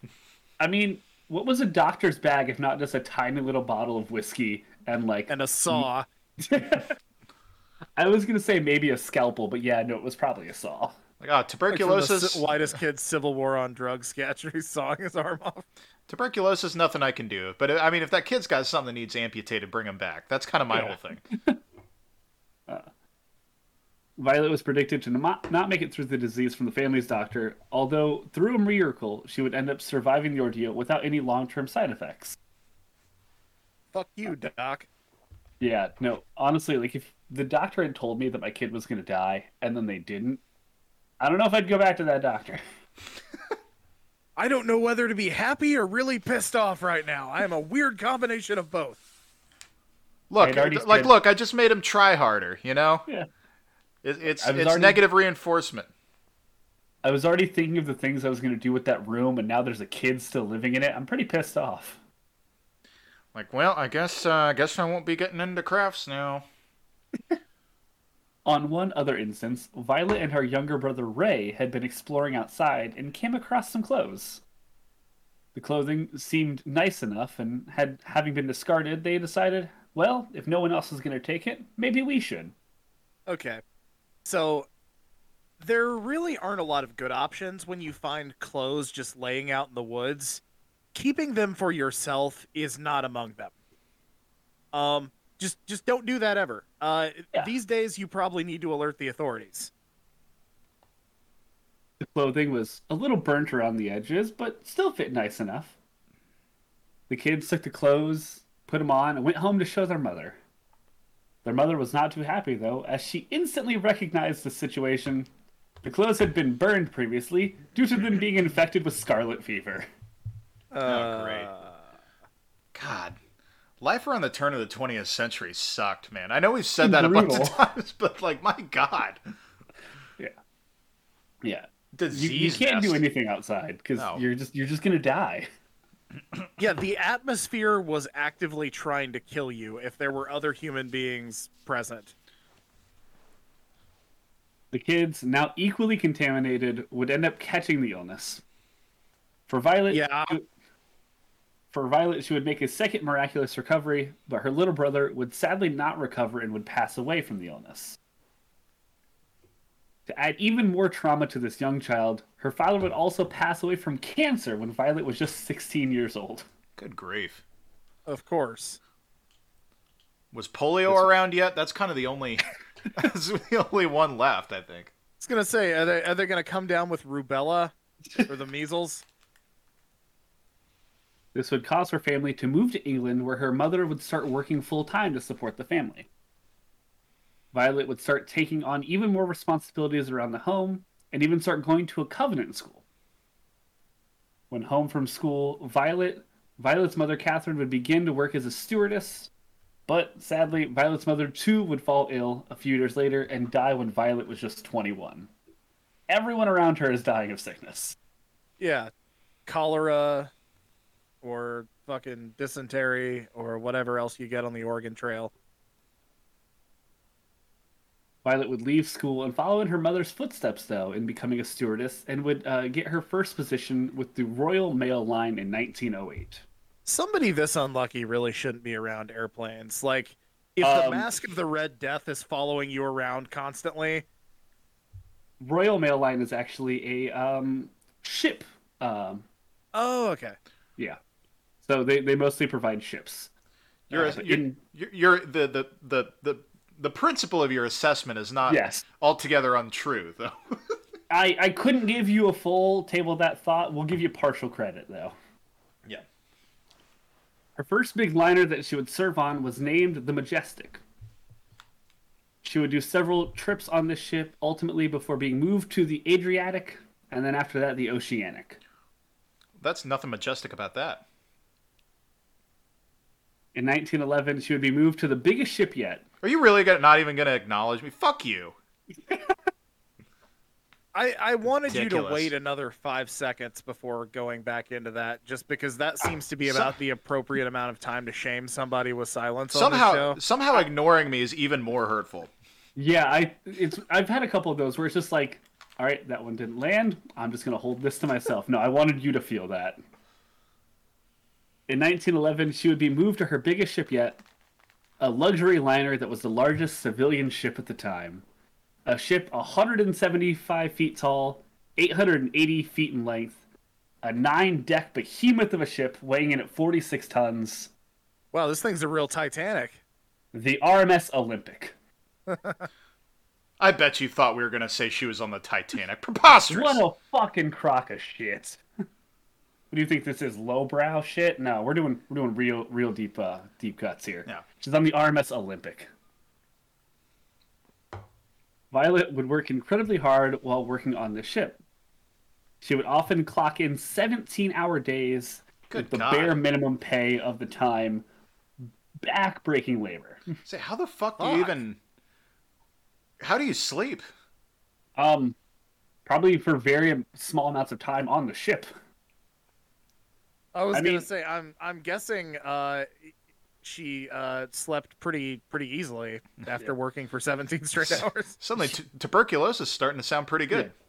in her memoir, this one wasn't as heavily covered, but um, what I imagine it was is if you're not working, you're sleeping. Um, but also, stop sleeping. You need to be working. You've got time to lean. You've got time to clean. There it is. Yeah, no, she's uh, yeah, she's basically just laying there going, God damn it, why can't I die? I've had every disease in the book. They're putting me through a fucking meat grinder at work every day, and every day I get up perfectly healthy. This fucking sucks. The hours. Just give me were- a crippling disability or something so I can't do this shit anymore. Yeah, no. Nature tried to kill her twice already. She's too persistent for that. Uh, but the hours were grueling with heavy amounts of labor and cleaning up after people, but things would only get worse. While the RMS Olympic was at sea, it would come in contact with another ship, the HMS Hawke. The Hawke was a smaller ship, but had an interesting design. It was a protected cruiser, the kind of ship that is designed to ram other ships. Ah, it that and its uh its uh, uh twin ship, the USS Animal. that joke was just for you, Jack John. I hope you're What happy. a rush. What a rush. I, I actually got that reference because uh, Animal, the father of uh, Ohio State linebacking legend James Laurinaitis. That's right. Not enough cocaine in the world to uh, to make those two people ships. I don't think. uh, so this is the ship is designed to ram other ships. That wasn't his. That wasn't its intention. Uh, this day though, driving parallel to the Olympic, but due to either wind or rough water conditions or just people being shit like captains, the ships collided, and the Hawke would take a massive cut into the side of this Titanic ship. So, I bet you in the like up by the helm of the Hawke in the control room, there's two guys, and one's just going, "Bet you won't do it. Bet you won't do it, Dave. Come on, Dave. Don't be a pussy. Don't be a pussy, Dave. Come on, do it. Do. Oh, he's really gonna do it. the the captain of the ship is like doing a beer bong as he's just like throwing the helm into the ship. Well, time for early retirement. The Hawke had torn two large holes into the ship above and below the water, and even had Alright. damaged and even had damaged one of the propeller shafts of the ship. But miraculously, the wreckage on the Olympic would not total the ship, and everyone aboard both ships would end up surviving and being able to get back on land. Although the incident would add a minor blemish to the star cruising ship. At which point they took the crew of the Hawke out back and collectively uh, curb stomped the hell out of them. Yeah, the- this is this. This is the it's the worst Olympic event I've ever heard. Uh, that can't be true. I covered the Olympics in St. Louis. Oh, They the, the, okay. the 1908 Olympics, I think it was. touche. That was pretty bad. You're right. Um, the Olympic would stay in circulation see many more years of travel, but Violet had an opportunity presented to her after this. She loved working aboard the Olympic, but some of the prodding from her coworkers and even family uh, told her that she should decide to pursue a new opportunity. And in April of 1912, Violet would start aboard a brand new ship. This was another ship from the White Star Line. This ship was even more impressive than the Olympic a 46 ton, 882 foot long, and 175 foot tall, 24 double ended boilers, putting out a massive 46,000 horsepower. It's got cop tires, cop suspension, and cop shocks. It is the most souped up um, Crown Vic of all time. Pimp my ocean liner. Um, this ship featured a full size gym, a pool, a library, and several fine dining rooms. This ship would best be known by its name that we all know, the RMS Titanic. yeah, so we're getting we were getting to it eventually. We just had to work Yeah. our way there. Yeah. But technically not the first line of those ships uh, that she was on. She technically was on the Olympic first. But yes, she was on the Titanic, as as Cody quickly called out when I was describing the first one. Dining rooms, Um, library, all of which are now uh, uh, uh, culturally educating a lot of fish. Yeah, honestly, the world's coolest aquarium. Yeah. I so this is apropos of really nothing, but uh, I, I've always when they advertise having a full size gym, I really just wish they had like a six foot tall man named Jim on there. Take advantage of our full size gym. Hey, I'm Jim. Wait, what are they Okay, going to do to me? this is a very funny bit, but god damn it, you charge me twenty extra bucks a night for this.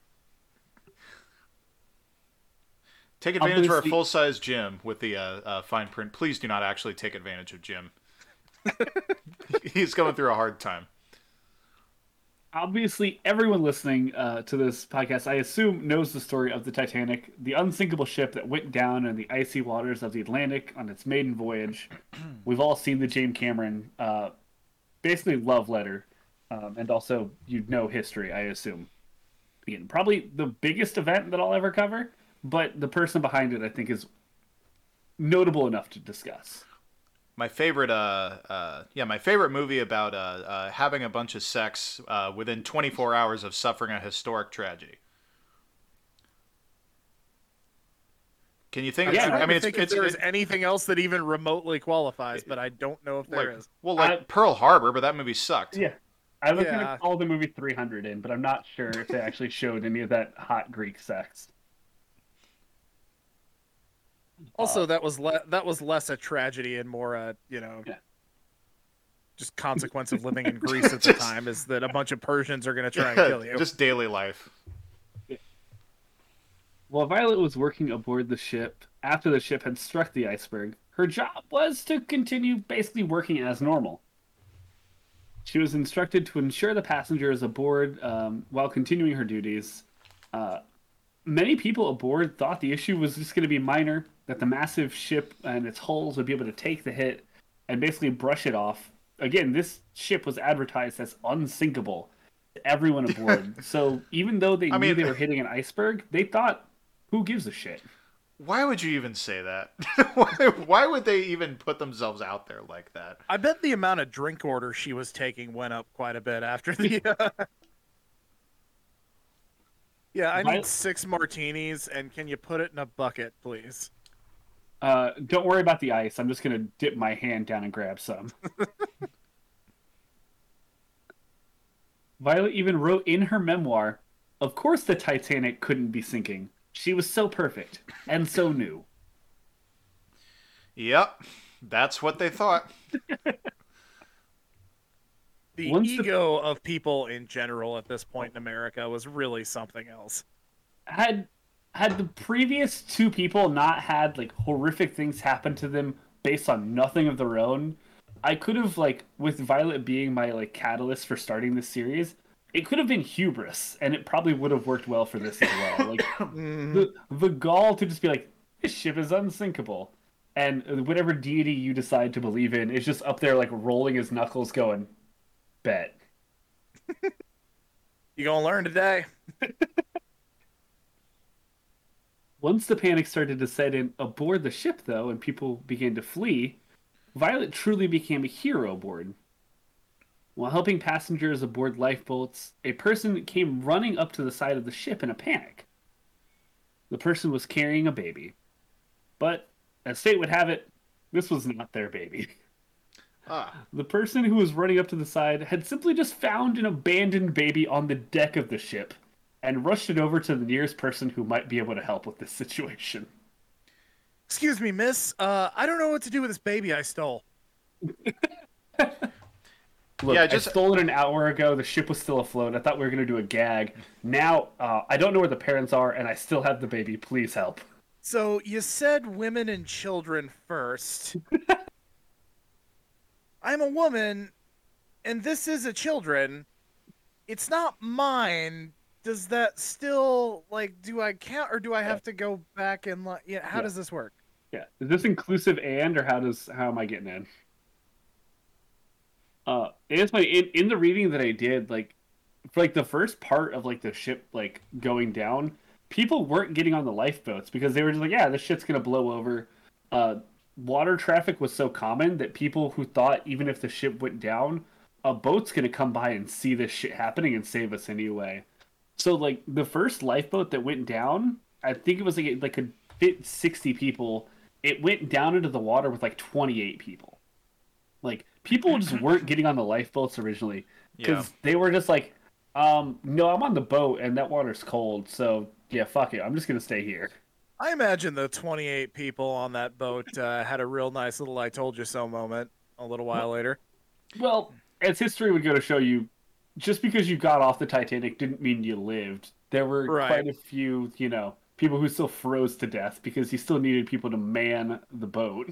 hmm in in 2020's parlance, the people uh, still on the ship are are uh, experiencing major league copium. Yeah, They're high on copium. Yeah. This is some cope. Uh, they're at Violet the would- Copacabana. But in fairness, what are you supposed to think? They're really Yeah. Like, Well, either I every imagine Violet's like, finally, finally, I get to die. Violet would end up taking the baby and, against her own wishes, would end up boarding the lifeboat and go down into the freezing waters away from the sinking ship. She wanted to stay on the ship. She also was kind of in the camp that, like, this isn't going to go down, but also, like, they needed people to, like, help. And she was like, all right, I guess I guess I'm doing this now. Also, someone just gave me a baby, so I kind of have to do this. Violet would end up being one of the lucky handful who was able to survive the sinking ship that took so many lives, and this would surely be the last time that Violet was on a sinking ship. it, it it has to be. Violet joins the British Red Cross during the First World War. Yeah, that's And- a safe Okay. occupation. And a, and a safe time to be alive too, and a safe war to be involved in. And in November of 1916, she would find herself aboard the HMHS Britannic, the sister ship of the uh, Olympic and owned by the same fucking company, basically. Mm-hmm. I bet their Yelp reviews took a hit. Yeah, I mean, it's hard to review a place when you're dead. that's a real yeah tap tap moment. You're gonna piss It- off your it- customers; they better die. It's it's the way that I play stealth video games. It's still a stealth mission if everyone's dead and no one can uh, raise the alarm. but this ship, the Britannic, ended up being converted into a hospital ship to help aid uh, the flow of battle in World War One, and was basically transporting the sick and wounded uh, from different spots and uh, basically treating them so they could either go back home or try to deploy them back out into the war. Usually the latter. Um, this ship, however, would end up meeting a very unique set of circumstances, as at the time, an unexplained explosion would rupture open the ship and cause it to sink. Oh, come on! what would later be revealed as a uh, mine underneath the waters that was struck would end up sinking the ship, killing 32 of the people aboard. But our girl Violet would miraculously survive yet another shipwreck. Looks like I picked the wrong week to quit sniffing glue. Uh, Violet would end up returning to work uh, for the White Star Lines in 1920 before uh, moving on to a different ship liner, uh, kind of like rolling around a couple different companies, um, where she would eventually mostly live her life uneventful, at least in terms of catastrophic failure from there on out. Bet she didn't do a lot of boating. I mean, she did quite a bit for her career still afterwards, but I can't imagine like any of the ease or like the PTSD goes away from that. Oh, if I'm this lady, if I look at a cup of tea, I'm losing my shit.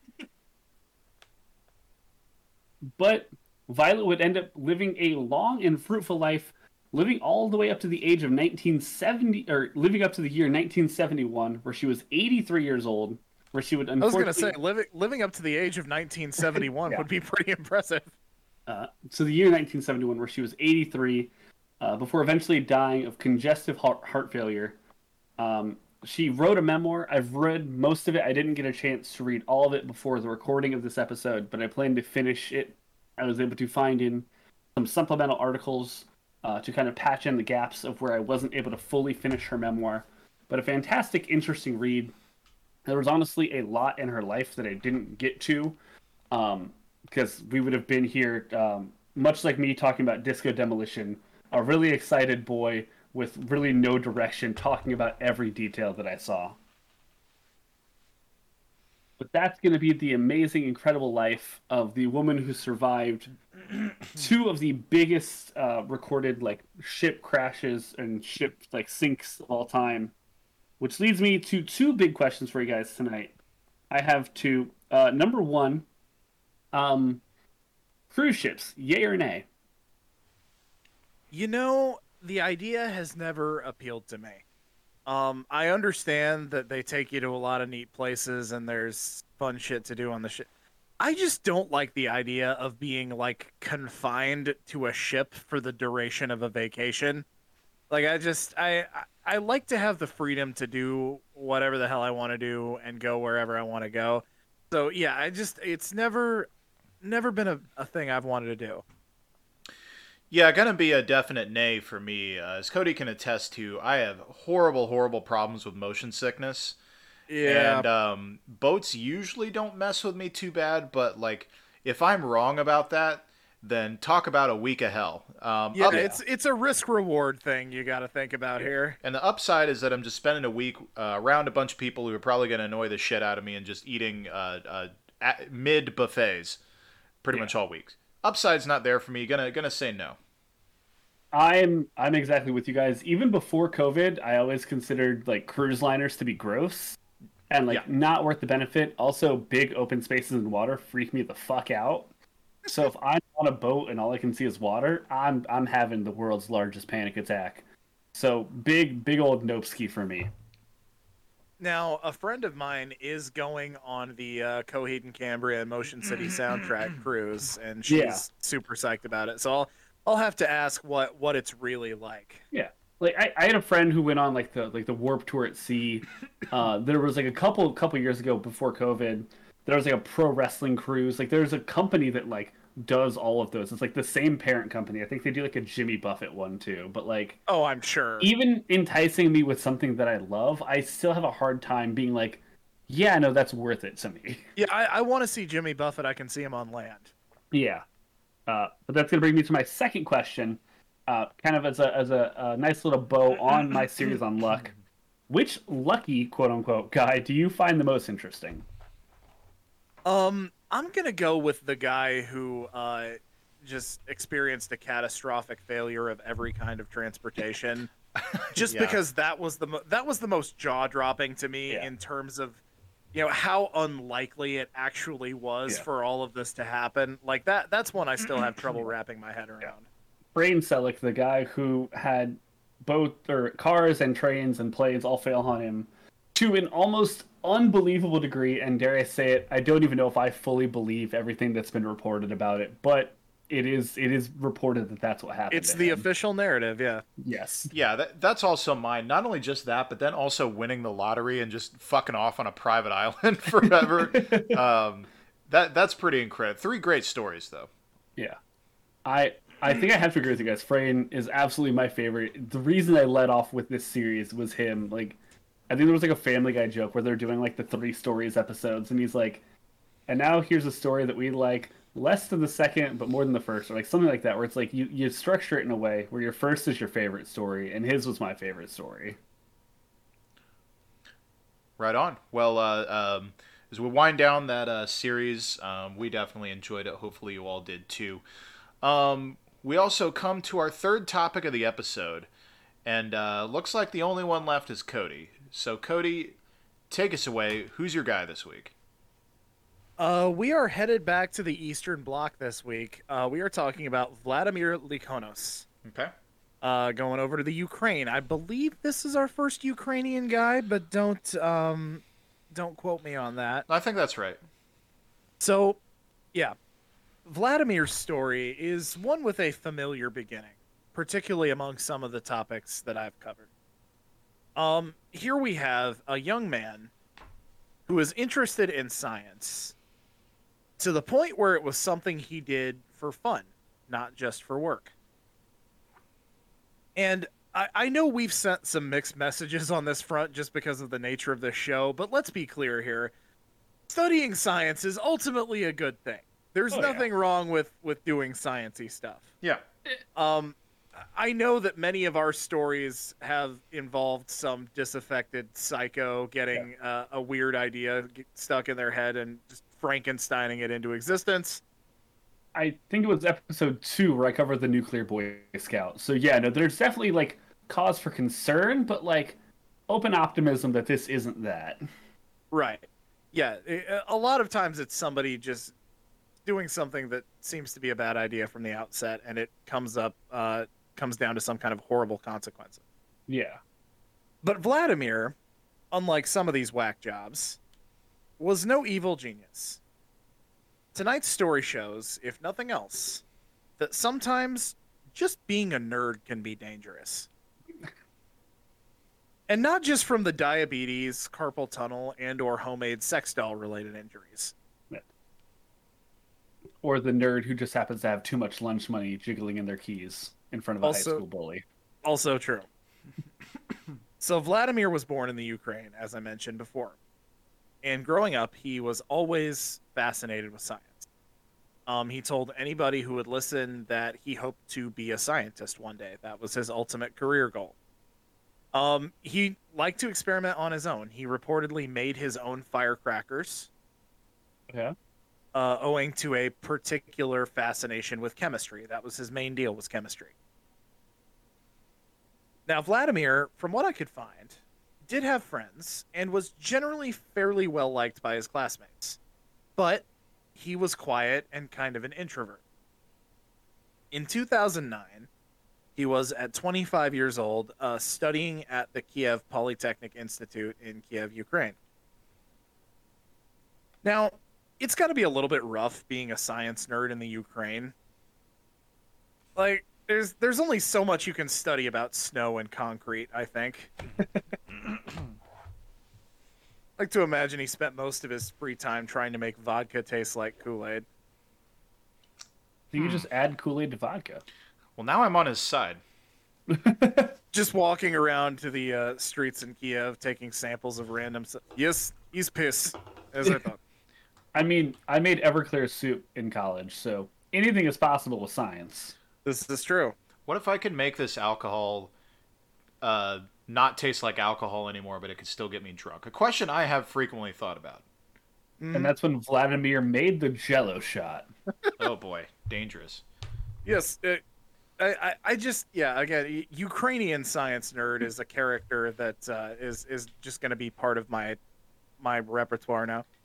yes, uh, here we have several experiments. Uh, first, we have genetically modified beets, so when you eat borscht, then go to the bathroom, you don't think you're dying. Um, that one very popular. Uh, also have chocolate babka that can be inflated and used as bomb shelter.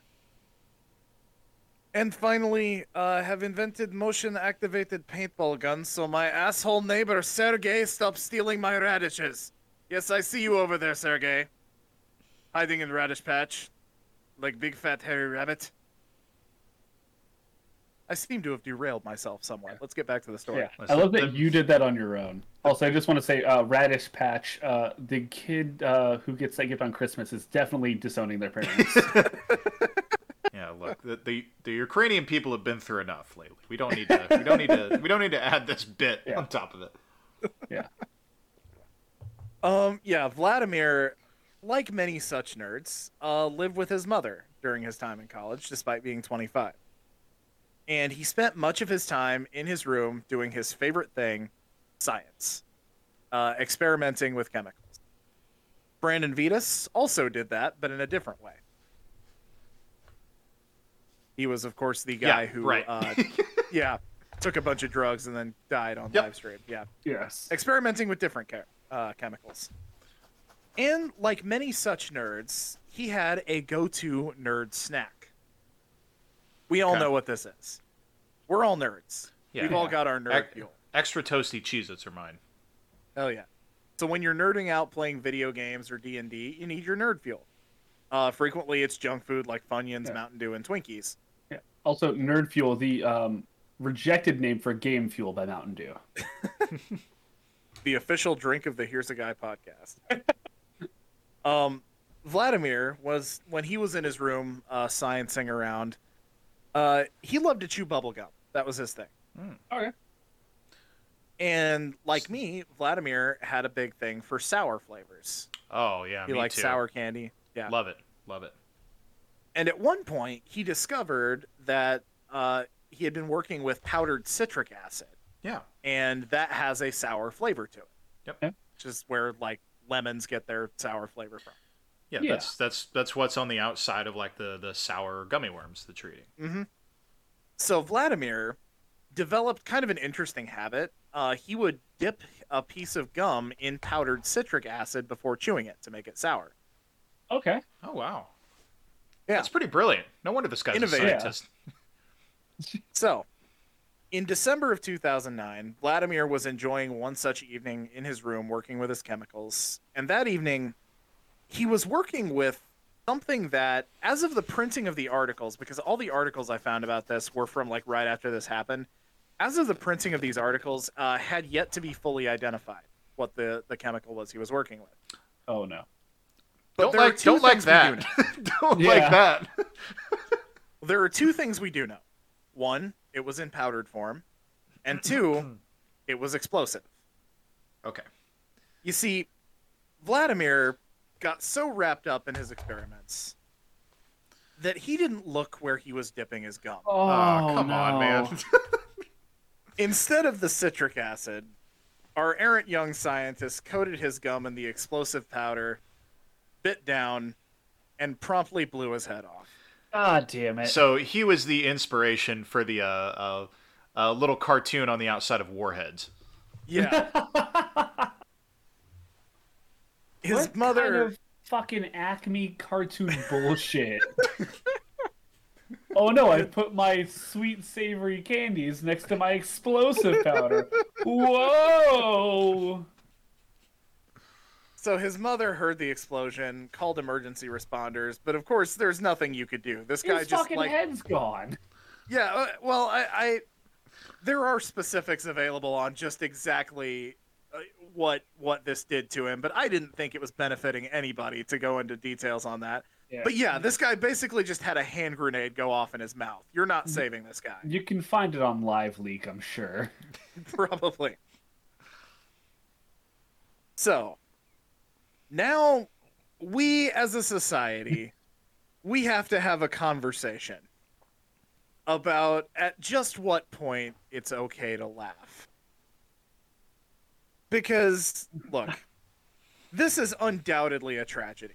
Yeah. You have a bright kid who died way too young, and of course, I can't even imagine what his poor mom went through with all this. I mean, that that had to be just incredibly traumatic and sad.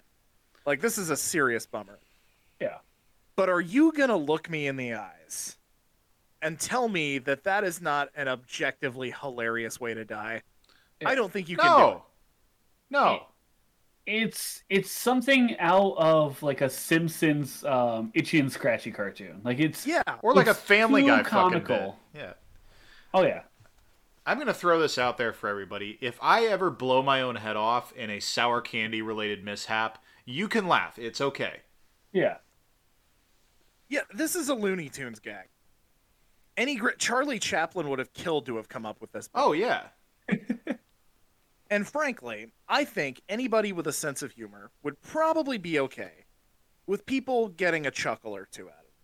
I, I imagine like he like he like chewed it and his head blew off, but there was like that like five second spot where his head is like his body is still upright, and from like his neck hole he just goes, "That was too sour," and then he falls over. I, I mean, I know if this happens to me, I would want people to laugh. We can go ahead and make that canon now. If, Yeah. if that happens to me, please laugh. Um, but yeah, that is that is the story of. uh, It's a short story, a short and sweet and sour story of Ah. Vladimir Likhonos, or as I like to call him, the Ukrainian Bazooka Joe. ah, there it is. All right, so that's going to bring me to my big question. Alex, I know has already answered this uh, in the course of the segment, but feel free to uh, respond with uh, anything else you like. What is your go-to nerd fuel when you're doing nerd shit with your with your friends or just by yourself? What is what is the snack you like to keep on hand? Yeah, I mentioned extra toasty Cheez-Its um, kind of my top choice. When we're doing D I and love D, those too. I actually uh, like to snack on Dots pretzels. Those are good. Ooh, hell yeah. But since we're That's talking, a good pretzel activity. Yeah, but since we're talking sour candy, I did want to give a shout out to underrated. I don't know how how widely distributed it is. Rips Candy. I, I find them at Schnucks, um, but they're little they're little uh, uh, sour squares, and you can kind of rip the little pieces apart. Holy shit, they're good. They're so good. We don't have those up here, and that's a bummer because that sounds like I'd really like it. yeah, yeah. I'll have to find some. For me, if if I'm just by myself, left to my own devices, and I had time to get it beforehand, it's Red Bull and pork rinds. Like an absolute must-have Wow. for like my. If I'm having my day, it's Red Bull and pork rinds. So your nerd shit is taking place in the middle of a trailer park, then. Your Look, I Jack John, your ongoing war with your own stomach is really, really something to behold. I've always felt that Look, way. my yeah, my th- th- this this guy's Vladimir Vladimir's plan was probably better for you than pork rinds and Red Bull. That kills My- you slower. my my sister and I have this conversation a lot. Uh, it, at some point in your life, as an adult, you have to like really dig down deep inside and ask yourself, "Was I raised white trash?" Um, and once you're fully able to answer truthfully, you live for the first time. Yeah. And as a white trash child, uh, pork rinds are goaded, and I will not stand for anything otherwise. I do like a good pork rind. Not gonna lie.